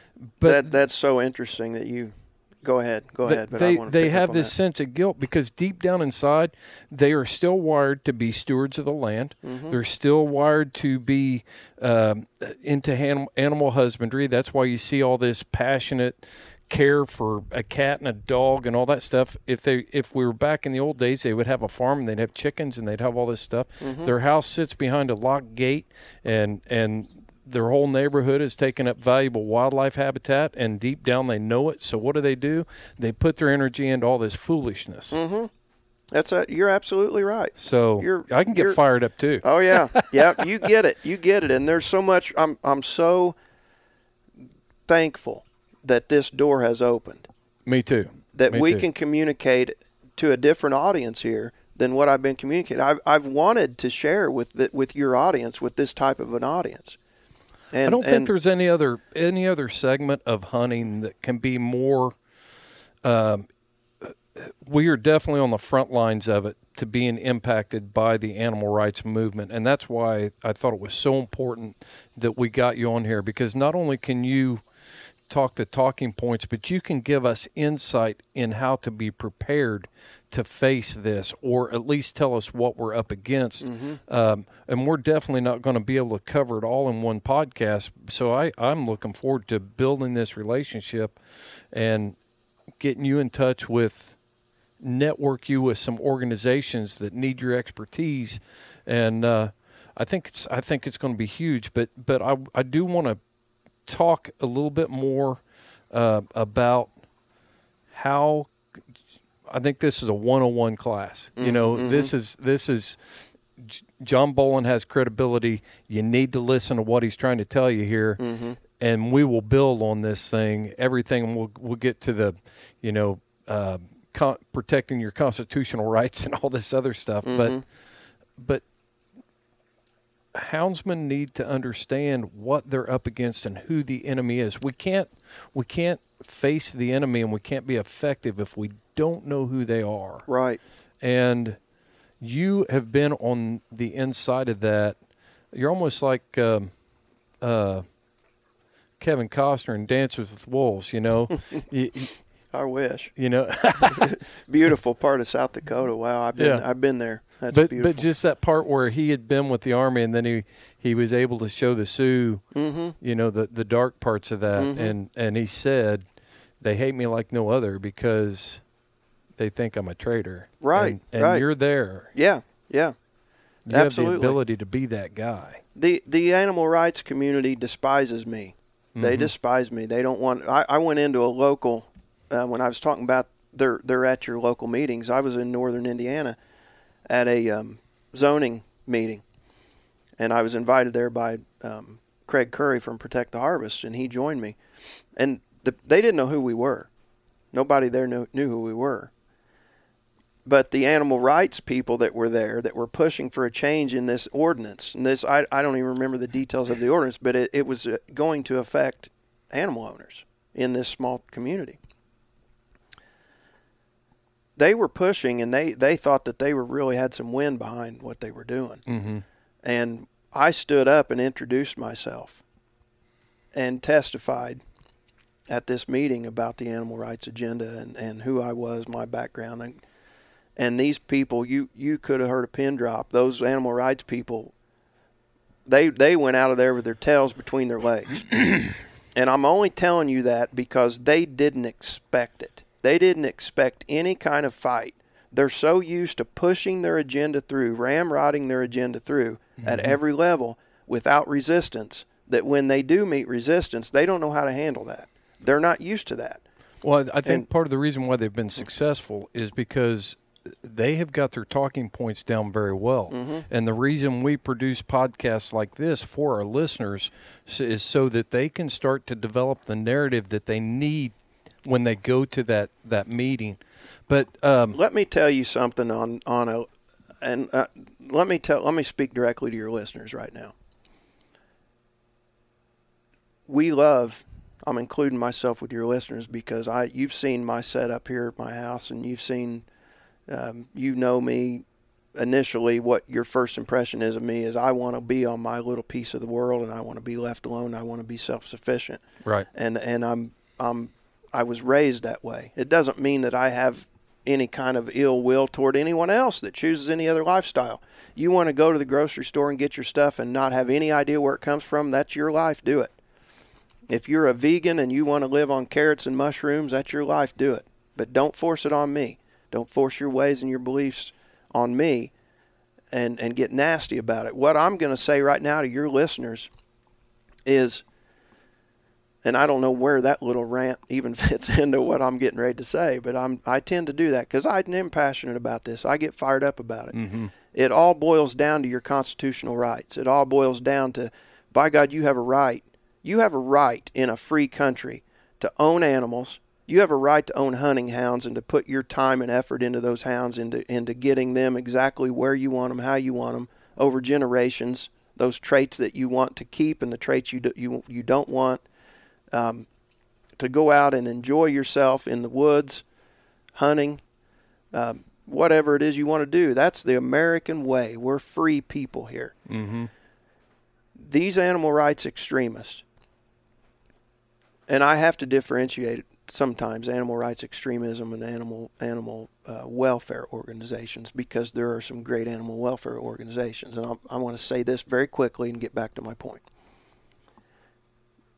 There are forty three thousand animal related nonprofit organizations in the United States of America. 43,000. So if you think animals aren't important to the people of this country, then all you have to do is look at that. Now, those animal organizations are not necessarily one or the other. I mean, you're talking about the Pork Producers Association, the, the beef cattle, the eggs, dairy, um, hunting, Right. you know, AKC, different. There, I'm talking about 43,000 total, um, over 43,000. And, and I don't have the numbers here in front of me, but it's a multi billion with a B, multi billion dollar int- industry. These nonprofit organizations focused on animals in one way or another. I said that, you know, my my borderline hermit lifestyle that I live and my self sufficient lifestyle, I said that for a point. The animal rights groups are counting on that. They're counting on you, you houndsmen, you hunters, you fishermen, you trappers. They're counting on you to stay in your own little piece of the world and keep your mouth shut. They're counting on you to live by those old fashioned standards and values of you mind your own business. Let your neighbor do him and you do you. You mind your own business. They're not bothering me. They're not bothering me. I've had hounds. My dad had hounds. My grandpa had hounds. And we've never been bothered. We're, we're respected in our community. That's the key, folks. That's the key. Just because you have history, long history in what you're doing, just because historically the country and your state and your community has supported what you're doing doesn't mean that you're safe. I'm here Wow. to sound the alarm. I'm here to sound the alarm. You may be the last people that these animal rights people go after. You may. You may be. But I can guarantee you, you are on their radar. You are there. You are on their radar. And if they can villainize you, they're going to villainize you. They're going to destroy you. Mm-hmm. But what they would prefer to do is sneak into your meetings where you never go. There's there's people listening on this podcast right now. There's there's a vast majority of this audience wouldn't even know where to go for a zoning meeting. They'd have to look it up. They'd have to call somebody and ask them where where the zoning meetings? Where's the county council meetings? Where's the county commissioner meetings? What's my sheriff's name? What are the deputies' names? They don't know. The animal rights activists know that. Animal rights activists know it. They've got databases full of this information. They update it on a regular basis. They know exactly where they are, exactly where the meetings are. They know, they know in D.C. at the federal level when any kind of bill is being um, put forth that's that's agriculture or animal related, because they're the lobbyist machine behind it. Mm-hmm. They're the ones that go and get your your left wing uh, senators and, and congressmen to sponsor these bills. They're the driving force behind it. Yeah. Um, and not just left wingers. There's a lot of uh, Republicans. There's a lot of RINOs out there that are that are eroding the rights of animal ownership. Right. and because they want to get along with these people. It's a feel good thing. Oh, we're we passed a new animal bill in the state. Um, it's going to protect. It plays well. Plays Yeah, well in the yeah, media. It's great media. You can spin It's off of great. that, and it's great. And yeah, and, and you know, so man, that is so powerful. That's a powerful message right there. The animal rights activists, and we've tried to t- stress this so many times on this show, that they are well organized, they're well funded, and they have done the homework. And and you said they may not come after us, but hound hunting by far is the easiest mark. It's the low hanging fruit on the tree, and they will never be satisfied with just getting that. And that's what this is what I want to say to anybody out there that's listening to this podcast that may never own has never owned a hound or has no desire to own a hound. If you're a deer hunter, if you're a turkey hunter, if you're a, a fisherman, then you need to wake up to this. You have got to wake up and and John, there's nobody that can bring this message to us at the level that you can with your experience and, and the things that you've done. And I know you've been slow to you've been worried about bragging on yourself, but you've got the experience, you've got the expertise, you've got the ability to deliver that message. And we're, I'm going to use you like a borrowed mule. You know, I mean, There's got to be a purpose. Um, you know, like I was telling you about the conversation I had with my son yesterday. There's got to be a purpose for where I am now. The I, I I'm I started out, you know, as a deputy sheriff and, and went up through the ranks and, and it took a turn into this animal rights thing. I never saw it coming. Um, but thank God my the way that I was raised um, and the way that I was trained in law enforcement is what you say, what you put on paper, and what you speak publicly is is is record, and it's gonna mm-hmm. it's either gonna the truth is going to help others, but if you lie, if if I was sitting here talking about a subject that I had just read about, I have no credibility. It'd be a waste of your time and your listeners' time right. but this is where I'm at. This is where it's led to. Every time I speak, I'm standing on a stage. The first thing I say is, "Let me tell you how I got to stand behind this podium. Right. I have to tell you how I ended up here." Right. Um, and that's what I would say to your listeners. I it's a wake up call. I quote and, and from my law enforcement experience, this is something that we didn't talk about on the podcast. You and I talked about it previously. We haven't talked about during this recording, but part of my experience in law enforcement was my entire career I was in training also. Mm-hmm. I trained law enforcement officers in close quarter combat. I trained, and I'm not a badass. I, there's there's a bunch of people out here whip my ass in a heartbeat, but I, I trained close quarter combat. I trained what we called physical tactics officers and physical tactics. I was a field training officer for uh, everything related to law enforcement. I trained SWAT teams in tactical knife. Um, and I use um, there's two two authors, two two books or, or authors that I always go back to, and it's so relevant. John Grossman. you got it, you got it, Grossman, and one that goes way way back.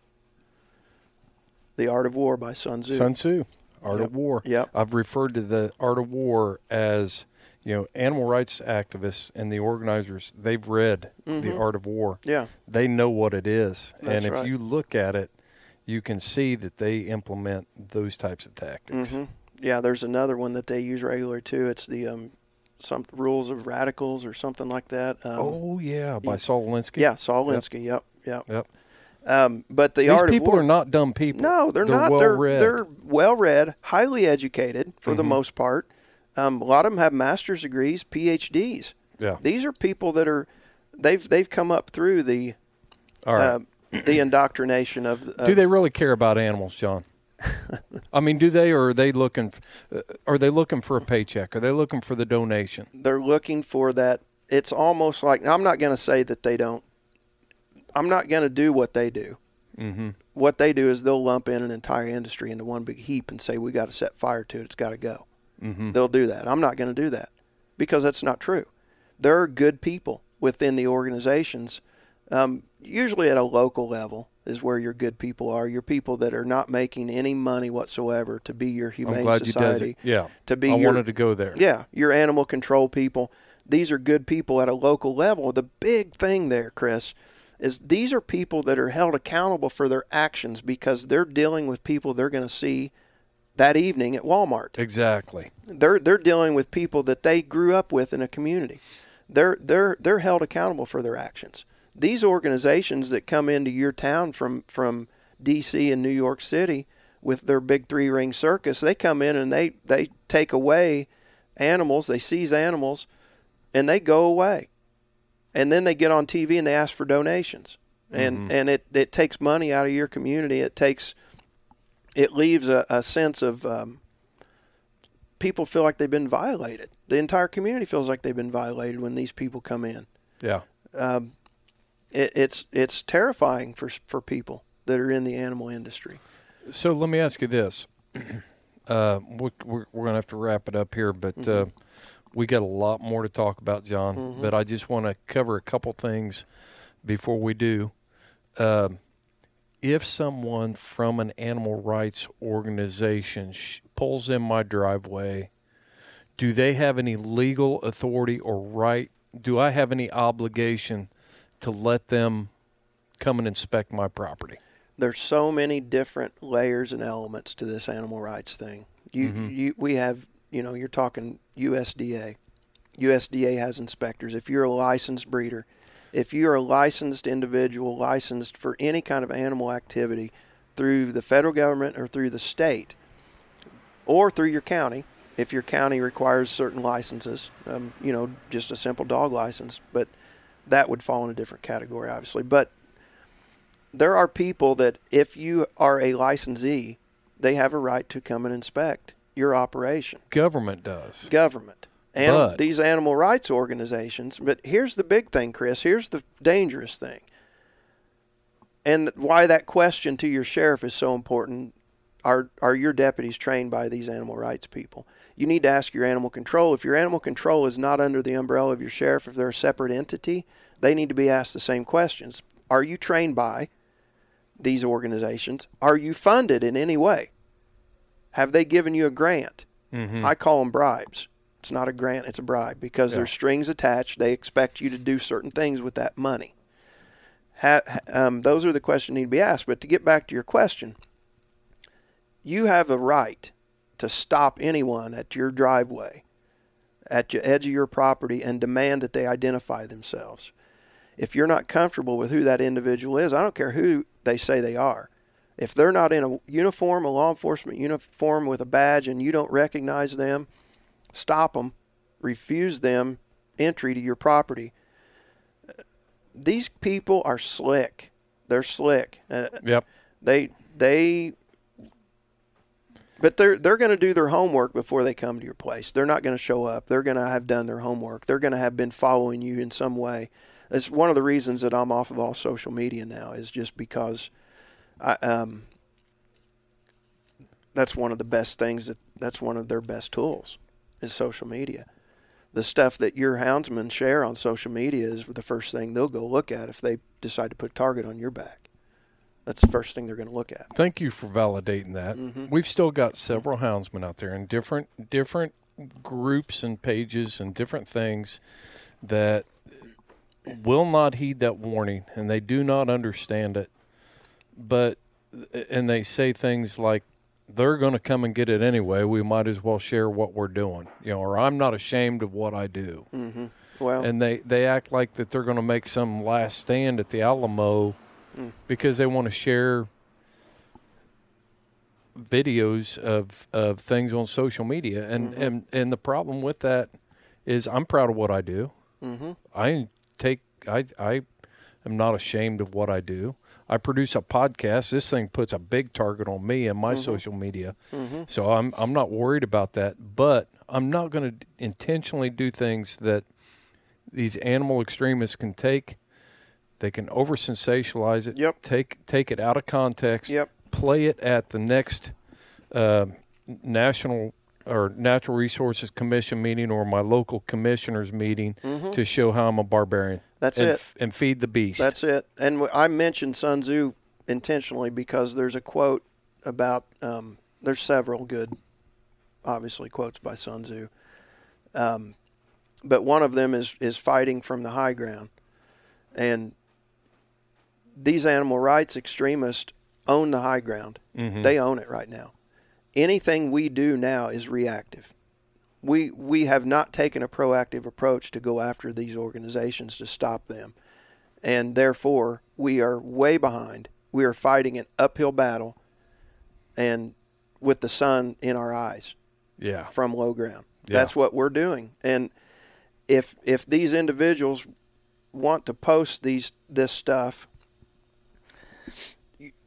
okay, look, guys, it's about bottom line is you're an attention whore. You know, let's just let's just say what it is. You don't care about your fellow houndsmen.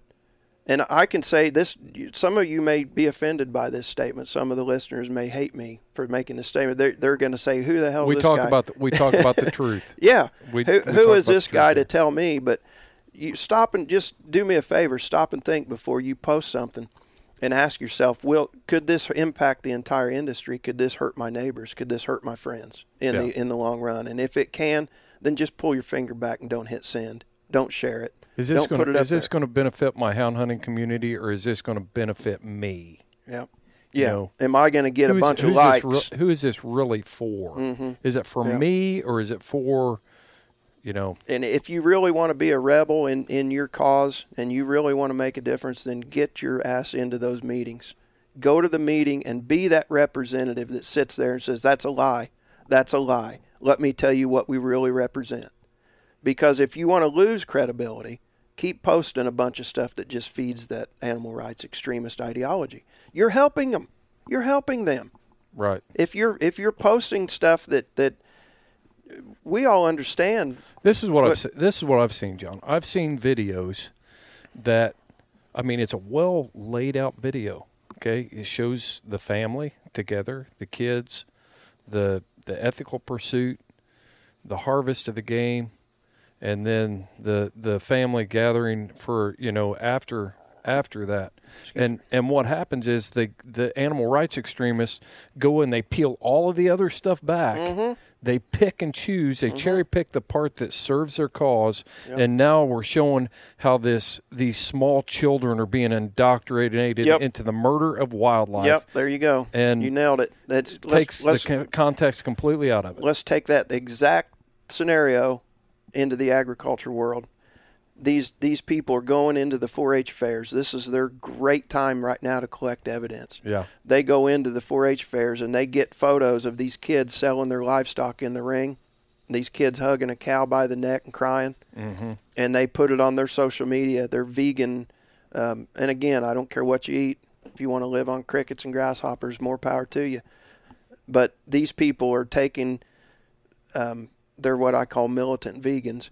They take photos like that, and you just see them at the fair taking photos. You think it's somebody Everybody's taking photos. Yeah, We've all got a everybody- We've all got a camera. They're sharing this on social media saying, look what these kids are going through. These poor children that are in these 4 H and FFA programs that they're being taught to murder. They use the uh, the word murder. They Yeah. like to they like to use these anthropomorphism words that Yes. that, that makes a, an animal turn into a person. Right. And they've been doing that since the 70s with with cartoons, you Mm-hmm. know, with Bambi and stuff like that. It's this indoctrination started when we were little kids, Chris Right.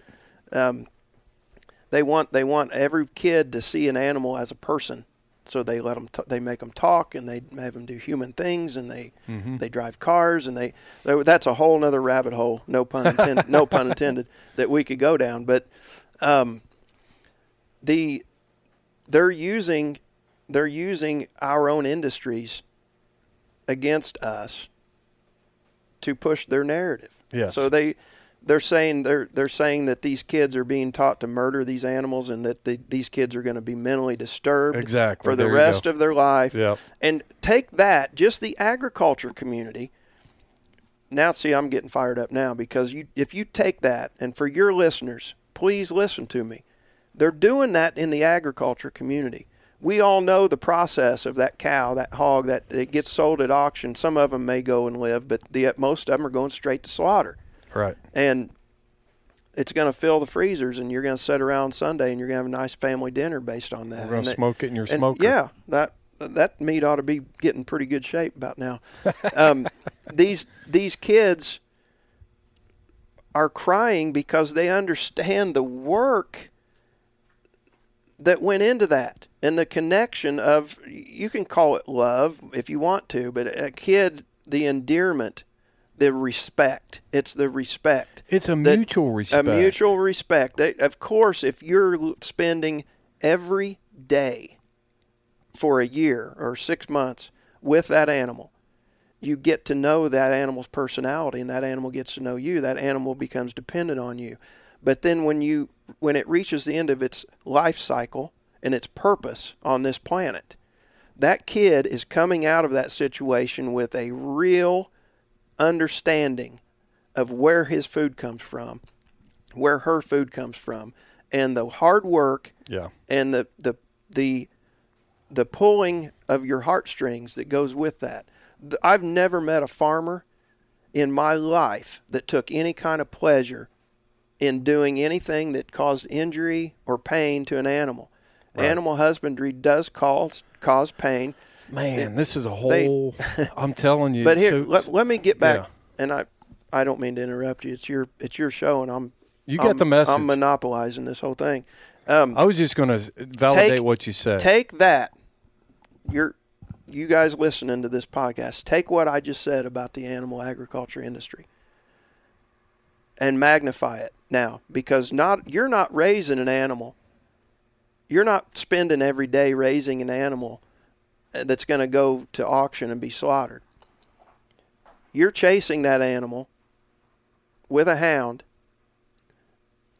for the purpose of harvesting that animal now we're we call it harvesting because that's the politically correct way to say it. That's the nice way to say it. Why do we say that? Why do we say those because kind we've of been words? conditioned to yeah, say it, we've been conditioned to say it. We're afraid of what the animal rights people may say. But the bottom line is We're going to kill it. we're going to kill it, and and if if if it's depending on what kind of hunt it is, that hound may kill it, or a pack of hounds may kill it, and we we we've changed our terminology, we've changed our way of communicating because we're afraid of these animal rights people, and by God, we should be, we should be afraid of them because I, I would just I would say one thing about you know the the killing part. Mm-hmm. You know the the unique thing about hunting with hounds is the vast majority of the time there is no other form of hunting out there Mm-hmm. where when you tree when when you when you put enough pressure on a black bear to run him up a tree, Mm-hmm. you have all the time in the world normally to stand there and evaluate right, whether that's a specimen that should be taken out of the, great the point. Population? Mm-hmm. Should it be taken for wildlife management purposes? I've seen bears taken because they're at the end of their life cycle, Mm-hmm. and hunters have hearts, you know, better and, and they they see that animal, and it's like, man, I don't want to use my tag on this this animal, but it's the right thing to do because Mm-hmm. it's suffering. You know, there is no glorious death in nature. Mm-hmm. Every, everything either starves to death, gets hit on the road, but but the little the little Bambies aren't gathering around Grandpa's bed to see him off, you know, they're- or they're they're di- they die of predation. You know, there's no glorious. Right. But animal uh, hunters are connected with that in a way that an animal rights activist never will be. They And have no desire to learn the truth. they absolutely None. don't. And and I've seen I've seen houndsmen wade into ferocious bay up fights where a small uh, you know uh, an animal is caught and putting themselves in danger for both their life of their hounds and also for the well-being of that animal. So anybody that tries to tell me that it's all about, you know, hunters care more about wildlife than an animal rights activist. We've dedicated our lives to it. We've dedicated Right. money to it, time, everything. You can't tell me any any different. Absolutely, absolutely. I agree with you 100. percent Yep. Um, you and I, I think I mentioned this to you on one of our telephone conversations, but I, about the same time, I well, it was really exactly the same time I was getting into law enforcement. I was ready to get out and live on my own at you know after high school, and I saw an advertisement um, in the local newspaper. It said live rent free for care of foxhounds and horses.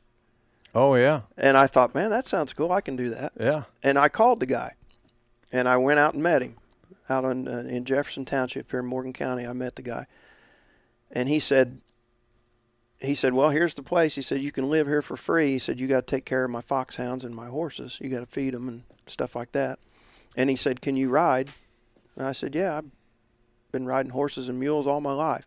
Mm-hmm. And he said, but he said we ride English. He said you're probably used to Western. I said, yeah, and you know I'm 19 years old. I I didn't know You what can do anything. I didn't know what. Yeah, and I and I was getting into law enforcement, so you know, there's that you know bravado, but I I didn't know the difference. But anyway, my point. That guy ended up. He had that fox hunt for ten years, and he ended up winning all kinds of awards in Pennsylvania and Maryland for his hounds in in the hound shows. Yeah. Um, there's nothing more thrilling to me. There's no more of an adrenaline rush, even in high speed pursuits. Even when you're getting ready to kick down a door and get that fugitive. Yeah. The adrenaline rush that came from riding a thoroughbred horse through the woods, the hills and hollers of Morgan County, Indiana, chasing 50 foxhounds through the woods Yeah. And they're on the trail of a fox. I mean, that's that's a thrill. That's a thrill. And and uh, his hounds, he had a he had a, a hound from some of your listeners, I'm sure, would recognize some of these. But hit, a lot of his hounds ended up being what was called a Penn Marydel breed. It was a breed that was Pennsylvania, Maryland, and Delaware, Penn Marydels, and they were a big black and tan foxhound. But he had um, he had gone to Scotland and got a couple of dogs, a couple of studs there. Um, they were Scarteen. They were called Scarteen foxhounds, and they were they looked like a bloodhound. They were massive, Yeah. and he bred those into his Penn Marydels. And um, by the time he had run that ten year course of that fox, and the only reason he he closed it up really was because he had had some health issues, but he um, he had really established a name for himself Yeah. in the fox hunting community. But of course, that was a different. You're you're talking about the red coats and the horns, and you're riding Right. like in England, you know, Scotland. You're riding, and at first, when I first saw that host setup, when they had their first hunt, and I was a young a young kid there, country boy, seeing that, I it was laughable to me. Now, what this looks goofy Yeah. these guys in these red coats and blowing these horns, and it was goofy. I just thought it was the strangest thing, and I swore I'd never put on those tight riding pants, and man, I did. Yeah. He told me he said he said it's like a football uniform. He said you wouldn't go play football without putting on the uniform. He said this is the uniform, and this is there's reasons why we dress this way and what we do, and I'll tell you. As goofy as it looks, some of those guys could ride a horse, man. Yeah. I mean, and when you're chasing that many hounds and hearing that that deep beller, that beller, that that oh oh of those foxhounds magnified by 50 or 60 in a pack, Right. flowing like one creature, one unit. Mm-hmm. That strike hound out front, I mean, that was his baby. That strike hound. Yeah. He, that was that was the guy you could trust. He would never run a deer. Right. Supposedly, would never run a deer. That's what they all say. Yeah. but anyway, that I wanted to add that little bit here at the end of this Yeah. because it um, that was a really important time to me, and and I was the kennelsman for for almost ten years. I Wow. I tended all those hounds. Um, he'll claim today, if you talk to him, that the owner, he'll claim I didn't do a very good job picking up the, the shit out of the yard. I, I kind of skimmed over that, but Hit it with a mower, scatter it. That's what I do. uh, well, John, uh, man, I'll tell you what, this has been a great conversation, and and uh, I definitely want to do some more. We just scratched the surface. we, I, th- we I think we can. We did. we c- I think you have so much to share for our audience because there's a lot of assumptions out there about what the animal rights movement is mm-hmm. and how they operate, but I think you offer a level of experience to help people be prepared, much like you know your your physical tactics, your ground fighting, training other law enforcement officers. You know this this needs to be building block stuff mm-hmm. where people are protected. It's like teaching a self defense class, only we can build on this. I think Yeah, I think it's yeah. going to be great, and I can't believe you only live two hours from me. I can't either. You, know? never know. Yeah. When you called me, I thought because you said you got my information from Chip, I just assumed you were out in Pennsylvania somewhere. But yeah, it's always great to, and and like you said, I mean, we could go anywhere in our conversation because we do have so much in common. Right, right. And I know we've ran into each other I'm sure. either at the academy, you know, because I was an instructor at the academy, and you know, just different trainings and things Mm-hmm. you go through, read interrogation schools, and yeah, I mean everything. I'm sure we have. Yeah. Yeah. You you conservation officers were always kind of an elite group, uh, set ab- uh, above everybody else, though. Did From- we give you? Did we give you that impression? Oh yeah, you bunch of arrogant guys. Yeah, every, every right to be. Uh, No, you. I like I told you, uh, Dave Reese was kind of like a mentor to me. He was he was the guy, man. He was a conservation officer here from Morgan County when I started as a young deputy, and what a great guy, great guy, smart. Dave always I always felt like Dave was so much more intelligent than the rest of us cops. I always thought he was. Well, yeah, could be. Dave was sharp. There's no doubt Yeah, about it. Dave yeah. was one of the guys. Same with me. I always paid attention to what Yeah. what Dave had to say and how he conducted himself Mm-hmm. and approached problems. And that also goes back to the way we were raised too, to respect Mm-hmm. our elders, to respect those that have been there and done that, Mm-hmm. um, until they do something to lose that respect. But otherwise, um, yeah, yeah, Yep. Well, I'll tell you what. Um, I think we'll just wrap this this segment up, All and uh, after we're off off the podcast here, we'll start talk. Uh, after I push the stop button, we'll talk about our plan for the future. all right, Uh, sounds good. we close them out at the same way every time, and uh, you're gonna have to go way back to those fox hunting days and following those big. What were they called? Penn Marydels. Penn Marydel. Yep. It's it's Pennsylvania, Maryland, and Delaware. Yeah. It was a breed that was established out there. Well, we Uh, have a we have a saying at the end of these. Mm-hmm. It's, you follow your hounds, and I'll follow mine. There you go.